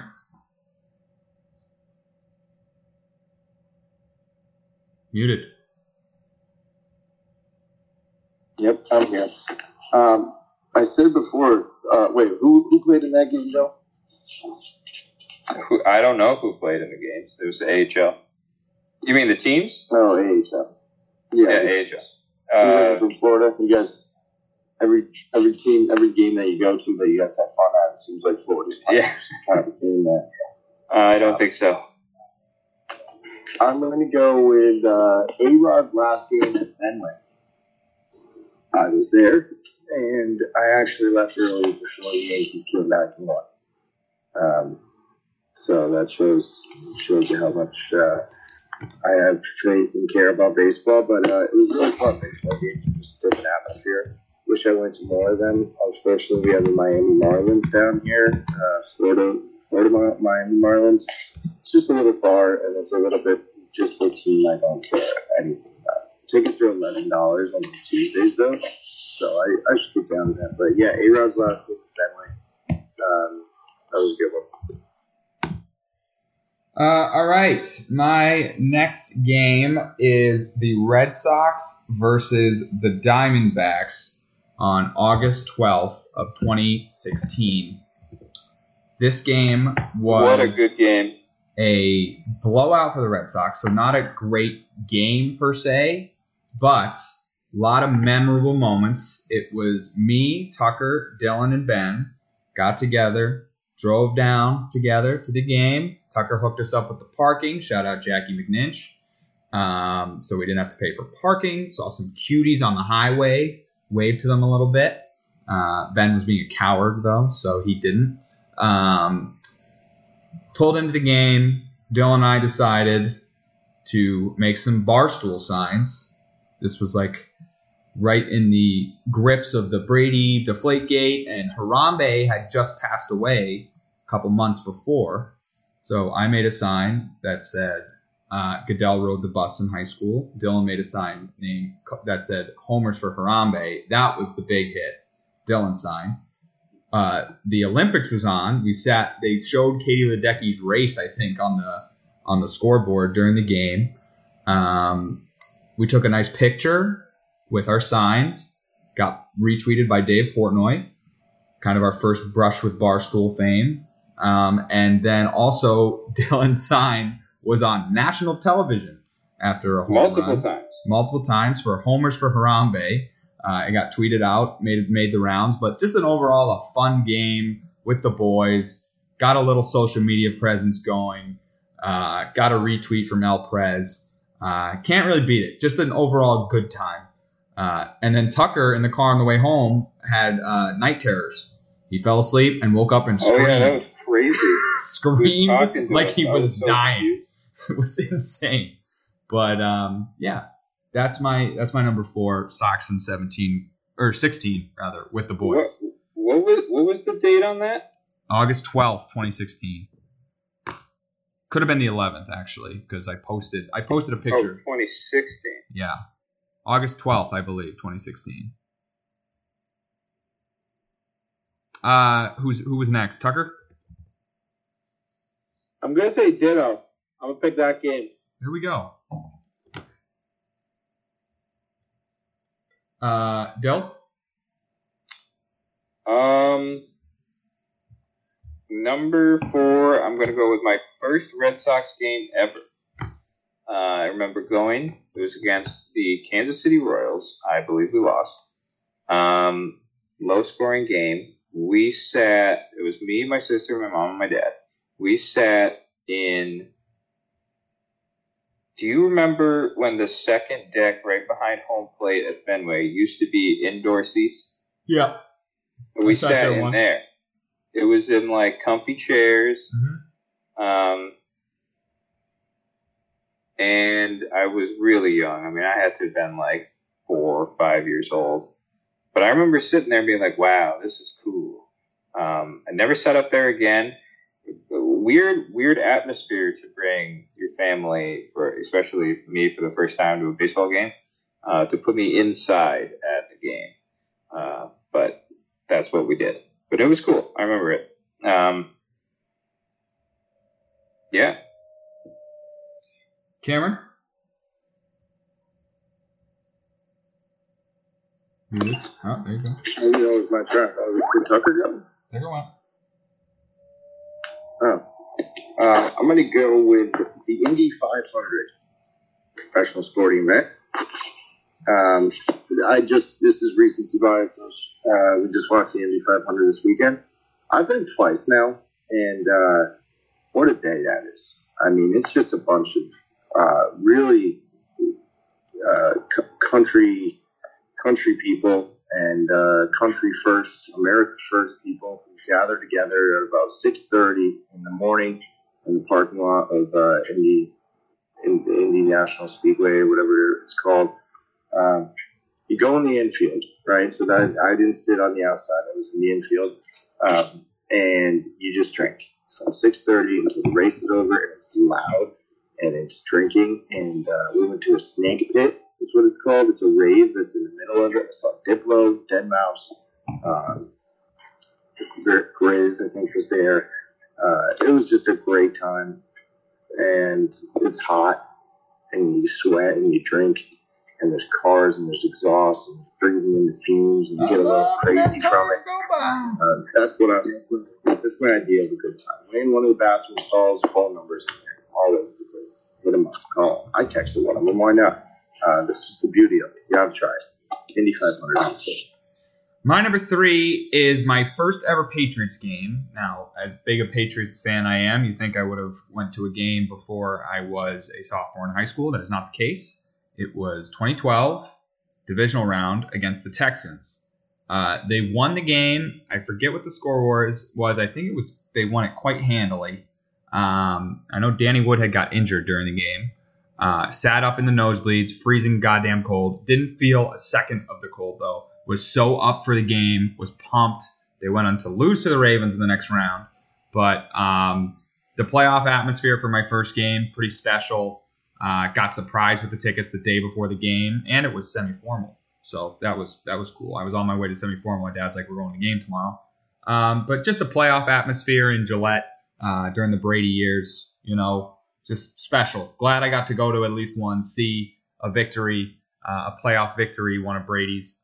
Um, yeah, I don't remember too too much about the game. I don't remember it being very memorable. Um, but it was an exciting atmosphere. I'm a big atmosphere guy. These three picks have not been good games per se, but um, my top two I think will make up for that. So um, I'm going my first Patriots game, divisional round, 2012 playoffs at Gillette. My number three. Uh, Dill, Tucker, Tucker, Tucker. You're muted.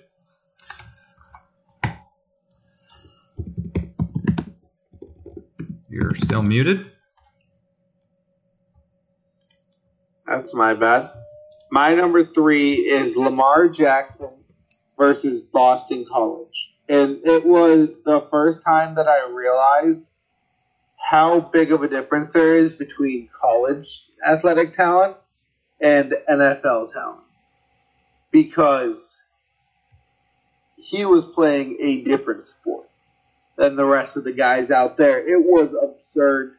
I think they were up like 30 points at halftime, and it was just like Lamar Jackson's the best guy in the field. He's also the quarterback, has a better arm than anyone. Like, and we make fun of Lamar's arm now. College wise, dude had a cannon. Like, could throw the ball. Um, but yeah, what it was such an incredible game. Just realized like there's some dudes that are just different, even at the college, even at the D1 level you think everyone's really good, and it's just it's night and day difference. Dylan. Number three, I'm going to go with the August 12th, 2016 Red Sox game, as Tucker and Trey have already said. Now, Trey, did you say earlier that we lost this game? No, we won it. Okay, that's what because I've been trying to figure it out, and we definitely won it. We won it nine to six or something like that. Handily. Um, Hanley Ramirez had two bombs, uh, and Ortiz had a home run, and then Ortiz had a deep double to I remember that. center, Yep. which was his like one thousandth Yep, yep. career extra base hit or something. Yep. Um, was on TV. It was pretty cool. We got uh, retweeted by Prez. Um, Hosted Yeah, by a, good- one of the Barstool affiliate accounts too. Viva good day, good day. Um, yeah, I, I, the the best part about it, which you didn't mention, was the prime parking.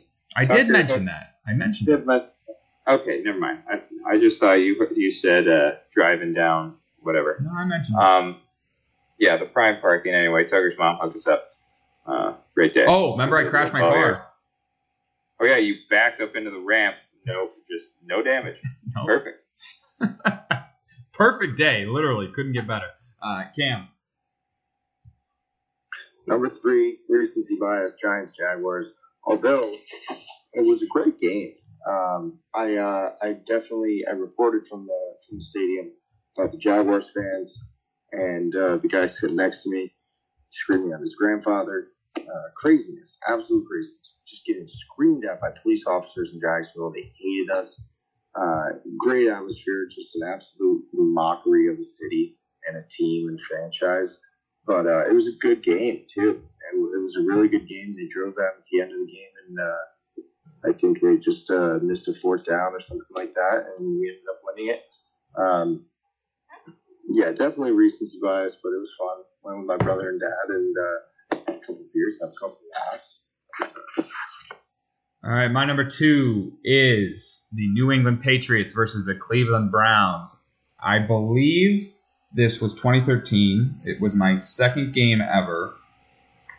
Um, I don't have the box score pulled up, but the Patriots were getting dominated. It was December uh, 8th, 2013.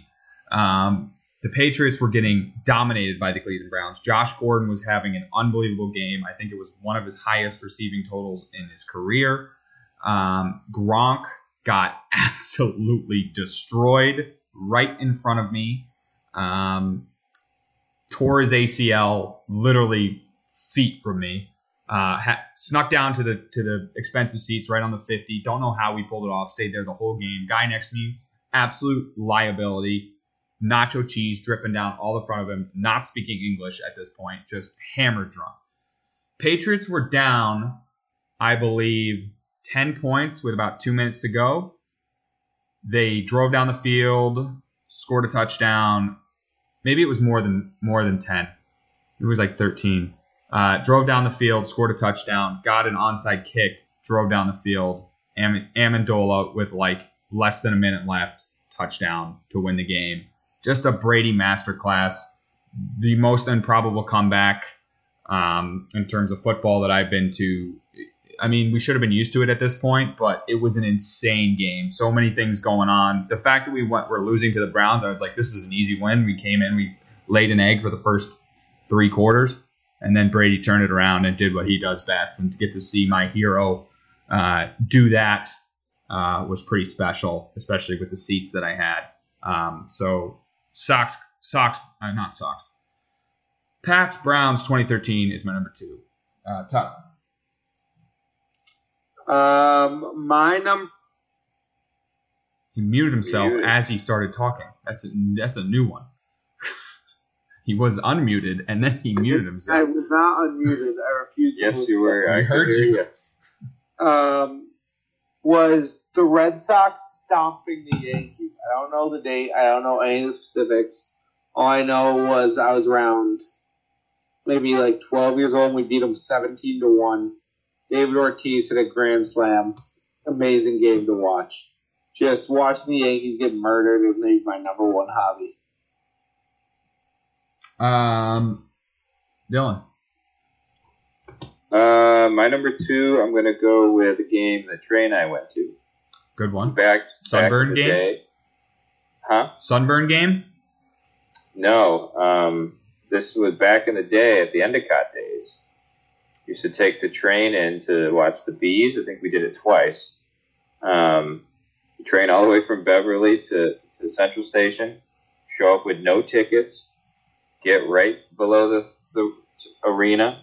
Purchase some online. Walk in. Get the nosebleeds back up against the wall.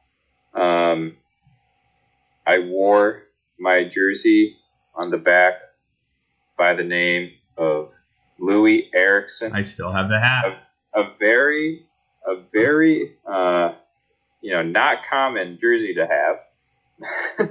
not many of those floating around the arena. Um, the man had a hat trick. They Um, suckered me. and we won the game handily. And I think that was his only hat trick, maybe ever. Definitely his only hat trick for the Bruins. Uh, I, I want maybe he had he's had he had like three. Um, and it was cool just being there, being at the game, watching hat trick. I don't think I've seen a hat trick in, for the Bruins in any other any other time. That was the only one Um, I've seen. just walking out of the arena, everybody's saying like, "Loui, good game," stuff like that. I was like, "Yeah, that was me. That was me out there." Couldn't get Tuukka Rask on the ice though. We went. I went like five Yeah, we- games in a row without watching Tuukka Rask. It's always Khudobin in. Yeah. Um, Cameron.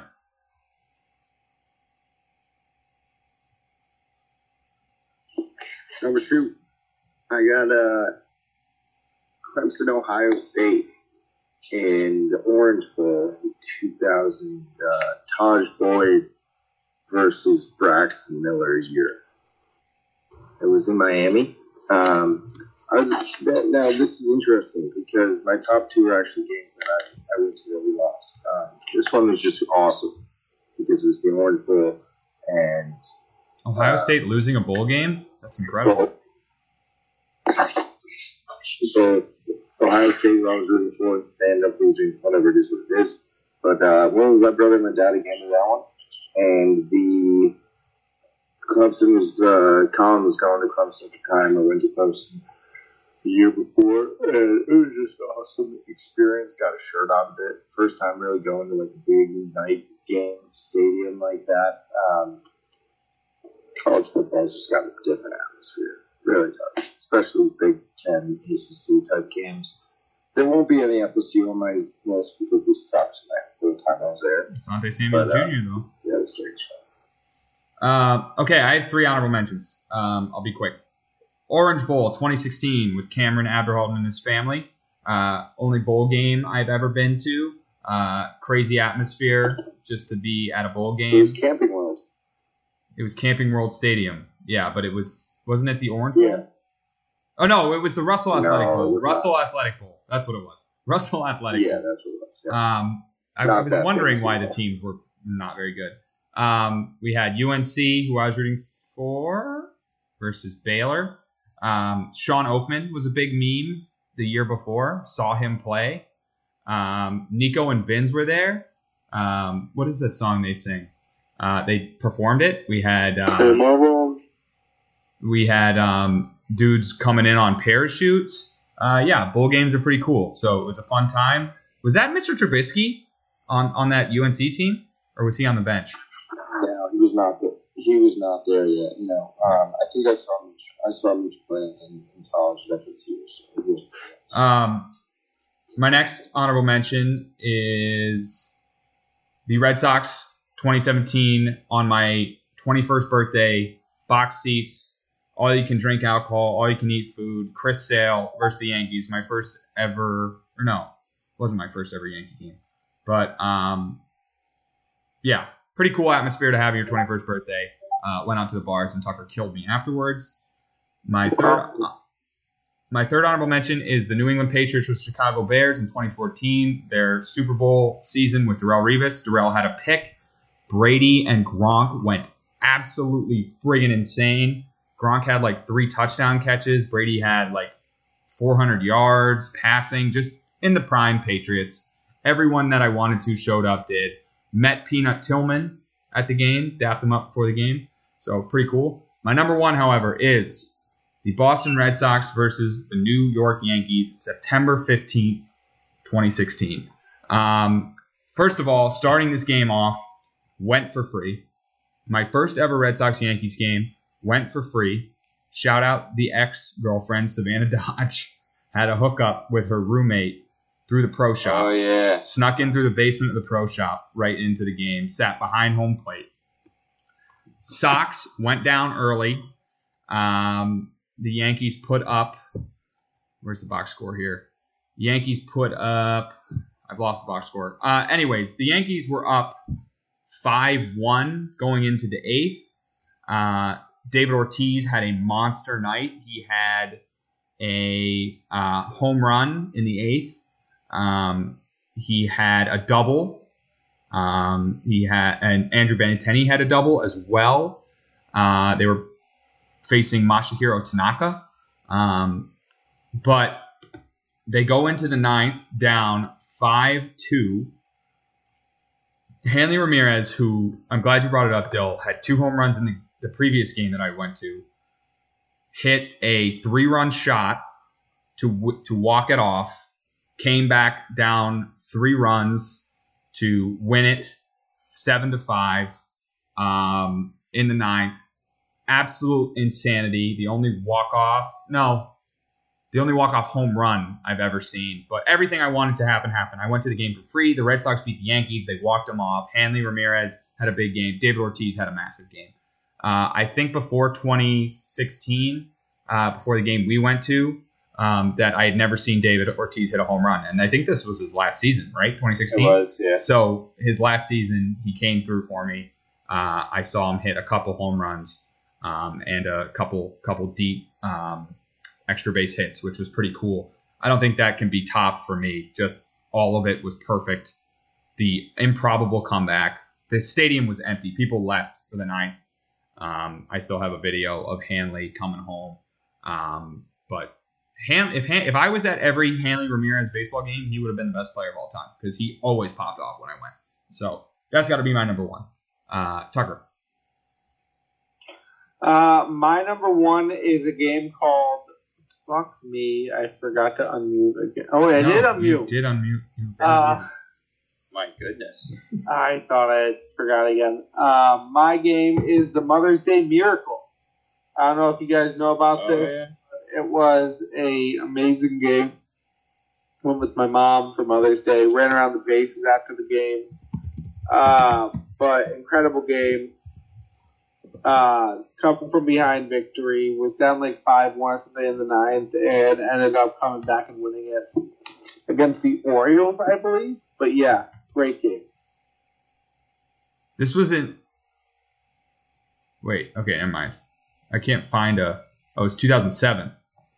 No, It- yeah, it was the original one. Wow, I didn't think it was that old. Um, Dylan. Um, Sox down 5-0, yeah. That was the one where Varitek wrapped one around the pesky pole, and then he did the same thing like the next day. Um, Veritex was my favorite player.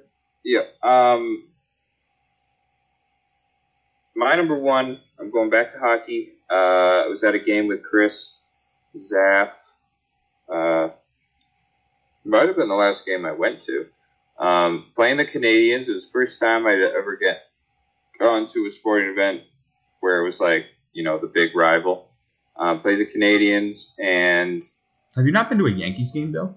no, Wow. I'm going for the, I'm going for the first time in like three weeks. Oh. Um, so bees were down like two to zero or three to one or something like that. It was in the third. We we climbed back, scored two in the third, and then with not much time left, uh, a puck gets thrown up the boards, like the right hand side boards. Pastrnak gets the puck in stride, hits a massive one time slap shot just right off the post and in. The place is going absolutely electric. Um, we win the game, and there, there's the highlight of of Pastrnak scoring that goal and like standing. He like stood still, threw his hands up in the air. Um, it's like the running highlight all the time on NESN when they're like introing any sort of Bruins coverage. Um, it was a just a crazy atmosphere. Come beh- come from behind win uh, at home against Canadiens. Um, really, nothing much better than it. Uh, Cameron. Also, sorry, there was a guy about four rows in front of us with a jersey number sixty nine, and the name was Meat Shark. uh, ne- never forget, never forget the Meat Shark.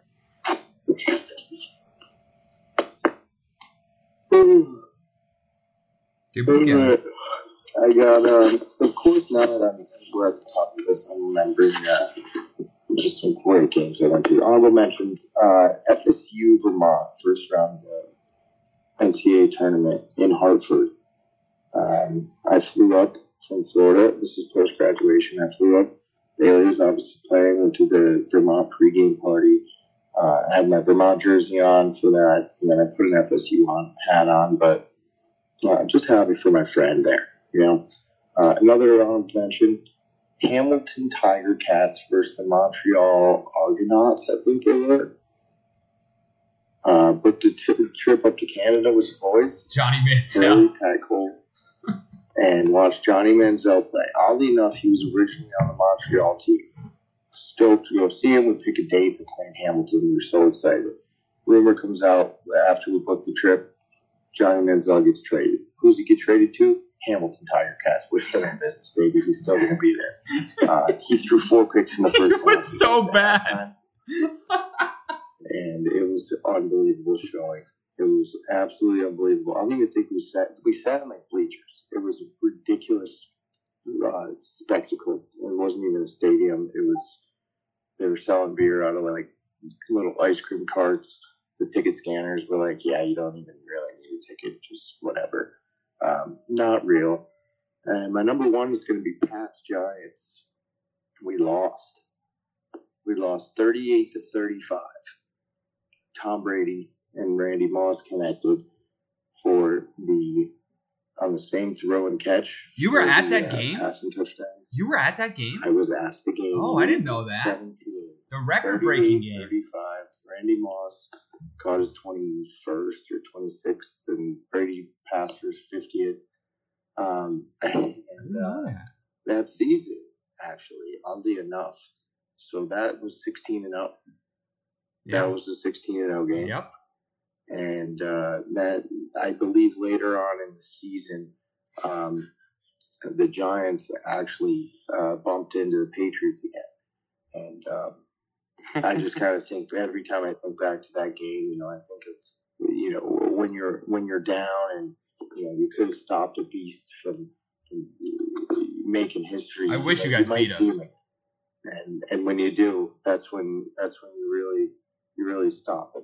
And uh, we did. So that loss is really is really a win because we stopped him there. Yeah, it's cool. You, you stopped from having that season, but you don't. Maybe you don't. You don't beat him the next time. So that's that's a win for me, really. Hard to beat a team twice. I didn't know you were at that game. That's crazy, Cam. That is definitely a good game to go to. I was. Um, okay. Number one. Um, the boys are are are looking tired. We're almost two hours in. Let's take a vote. Do we want to cover movie? I vote yes. I think I can do it. Uh, Tucker, I can do it. Dylan, What are we doing? uh, Cameron. I mean, if we if we have to, I'll do it. Let's let's do it. It's been two weeks. Guardians of the Galaxy I three. want it. I want to get really into it though. Okay, Guardians of the Galaxy three. Dylan, if you don't want to be spoiled, uh, you can. You're excused. I'm going to sign off, gentlemen. Alrighty. Uh, see you later. Thank you, Dylan. All right, uh, Guardians of the Galaxy three. I went and saw it. Um, the boys were gracious enough to give me some time to go see it. Um, so, I honestly think that the Guardians of the Galaxy movies are the best trilogy in the Marvel uh, cinematic universe. Um, I've heard Iron Man. I've seen. I don't haven't seen every Iron Man. I've heard. I've never heard Captain America. I don't think those are fantastic, fantastic. Uh, I guess you could consider the Avengers trilogy um, as one, but there were four of those, right? So maybe not. Um, but these are these are really good movies. They're entertaining, good cast. Um, so uh, the I'll give you my gripes. I thought the the fake out deaths were a little cheap. Um, I thought from the start of the movie, the opening, um, when it just the camera kind of started on Rocket, I was like, oh, Rocket's gonna die in this movie for sure. And then everything was pointing to him dying. He doesn't die. Then Star Lord actually dies, but then doesn't because he's saved by the dude from We're the Millers. Um, I don't know. I that kind of felt cheap to me. Um, I thought it was. I think it's like supposedly the last of the Guardians movies, at least in this iteration. Uh, so I thought they would maybe be a little ballsier and kill a major character.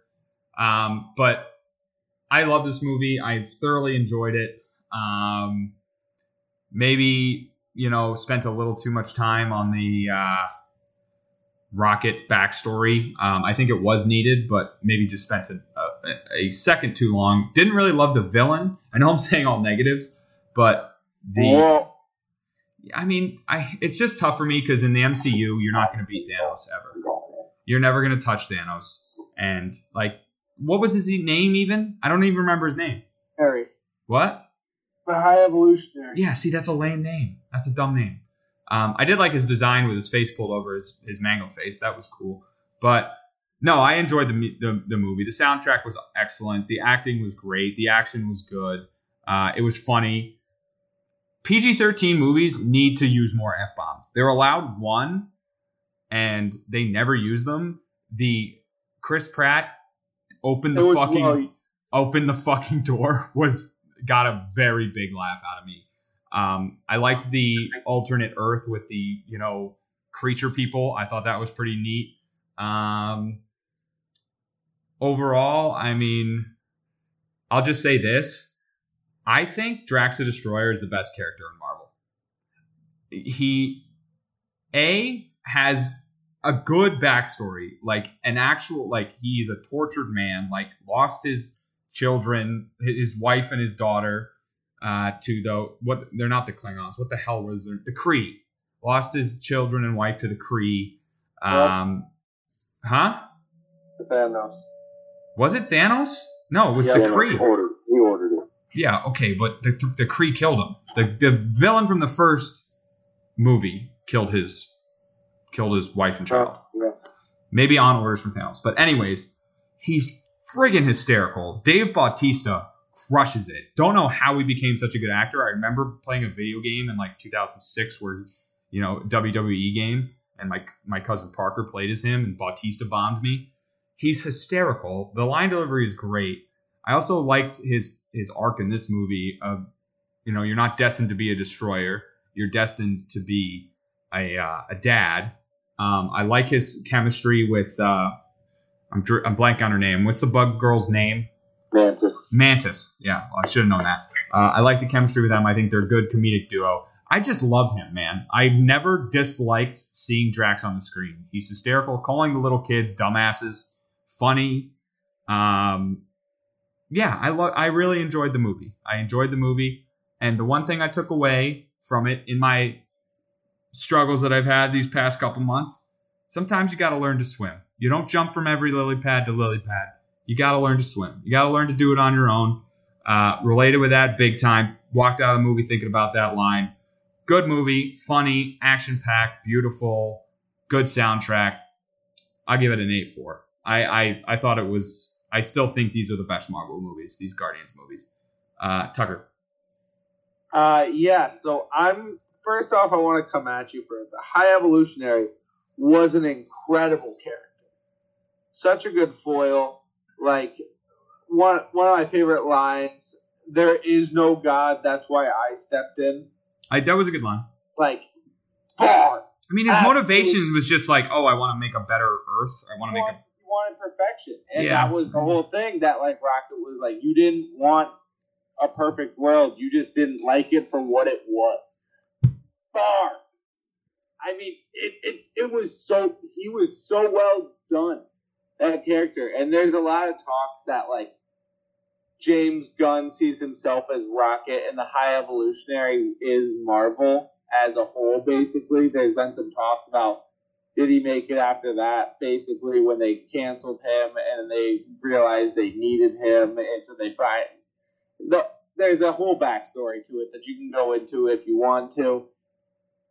And it reaches out a little bit, but it's actually a really good comparison.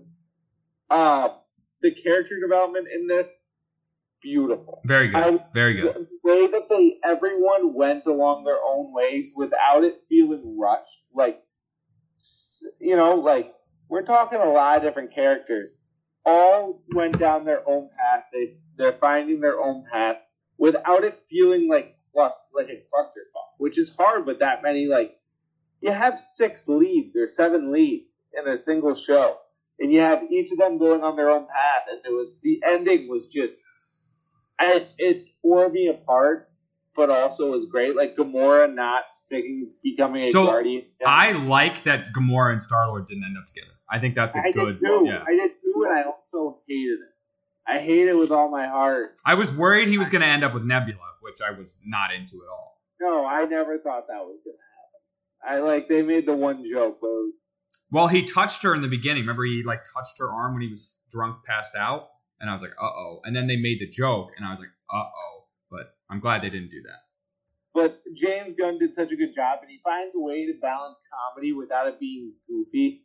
Like they have comedy in it, but it didn't feel like the new Thor movie that was just way too goofy and all that. They do it so well, and yeah, I mean, and James Gunn's about to take over the entire DC universe. You know that, right? I didn't know that. No, that's a good thing though. Yeah, James Gunn is now the new like lead of the entire DC universe. It's going to be incredible. Feige's out. Take over Marvel within ten years. They're Uh, talking about they're talking about what what position Chris Pratt what superhero Chris Pratt would be. Um, so he's definitely going to be a cameo at least. but yeah, I this was That's the point. an incredible movie. I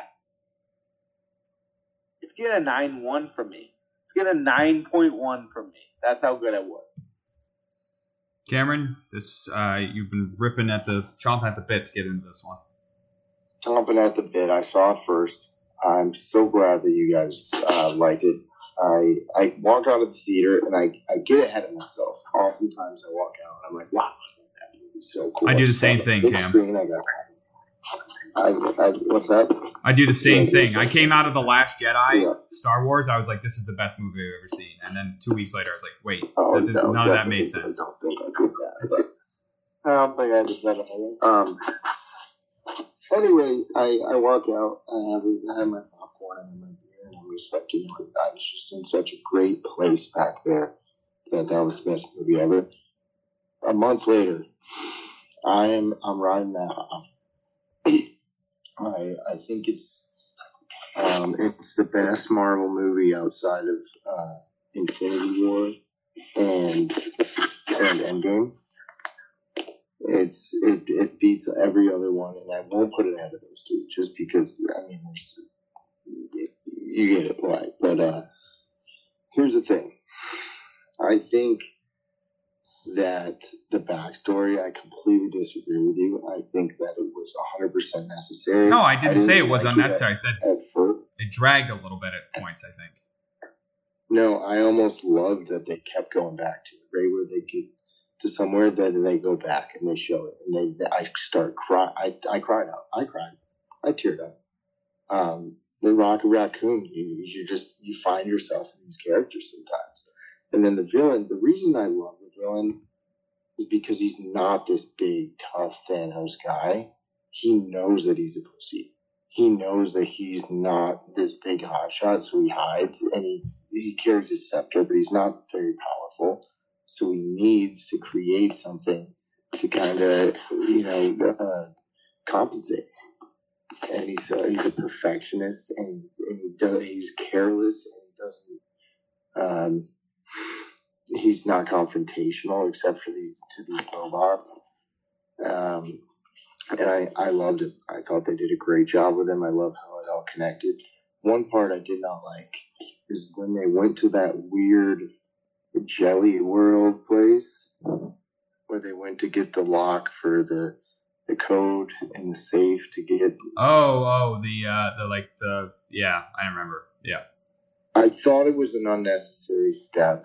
Uh, it was an unnecessary side quest, if you will. Um, the Last Jedi is actually a good example of doing that. Babu Frik, best character in the movie, but they didn't need to. that was that was that Uh, was Rise of Skywalker. But you're think are you thinking the casi- the casino Uh-huh. planet in the Last Jedi? I'm sorry. Yes, I meant Rise of Skywalker, Ah, the eighth one. Yeah. Um, No, the yeah, eighth so one is the. Last Jedi. The ninth one Um, is Rise of Skywalker.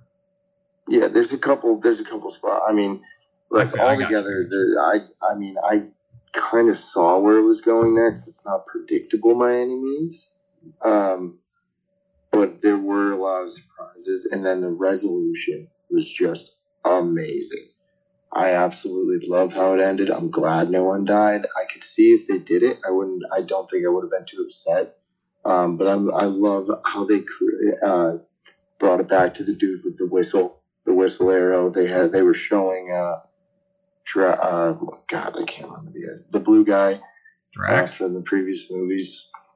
I I did call that part. Um, I told Lindsay that he was going to end up playing a big role, but nonetheless, I had chills. Xandu. And then it's the best soundtrack to Marvel. Best soundtrack to Marvel. There's no no question. I played. Florence in the Machine right when I got home. Florence in the Machine. I looked up that scene when I got home, and they didn't have it yet because I saw it like pretty much opening night. Um, I wanted to watch the scene again.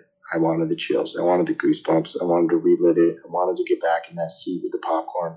Um, and you know, I might not ever have that moment again until the next movie. Um, but uh, they did a great say- job all- together. I'm sure I'm missing a bunch of things. My favorite song though during it was "No Sleep Till Brooklyn" the fight scene with No Sleep Till Brooklyn was a banger. I'll say in an era. Oh, that fight scene.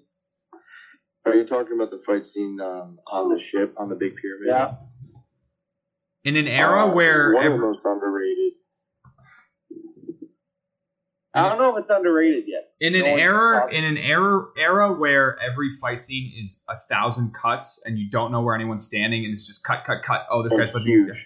one like one uncut shot transitioning from character to character you understand where everyone is you understand what's happening that was beautifully done 100% agree It reminded me very much of Star Wars. I keep going back to Star Wars, I guess. It reminded me of just one little hallway in Star Wars where you're turn you turn a corner and there's stormtroopers and you got to get past them. But it was just this day and age and the slow motion and, and the way they did it. They used so little space to make so each much character had their moment too happen.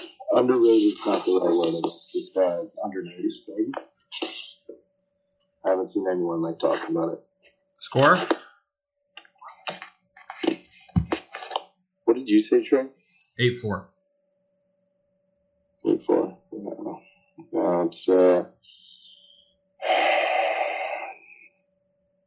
I gotta see where I put.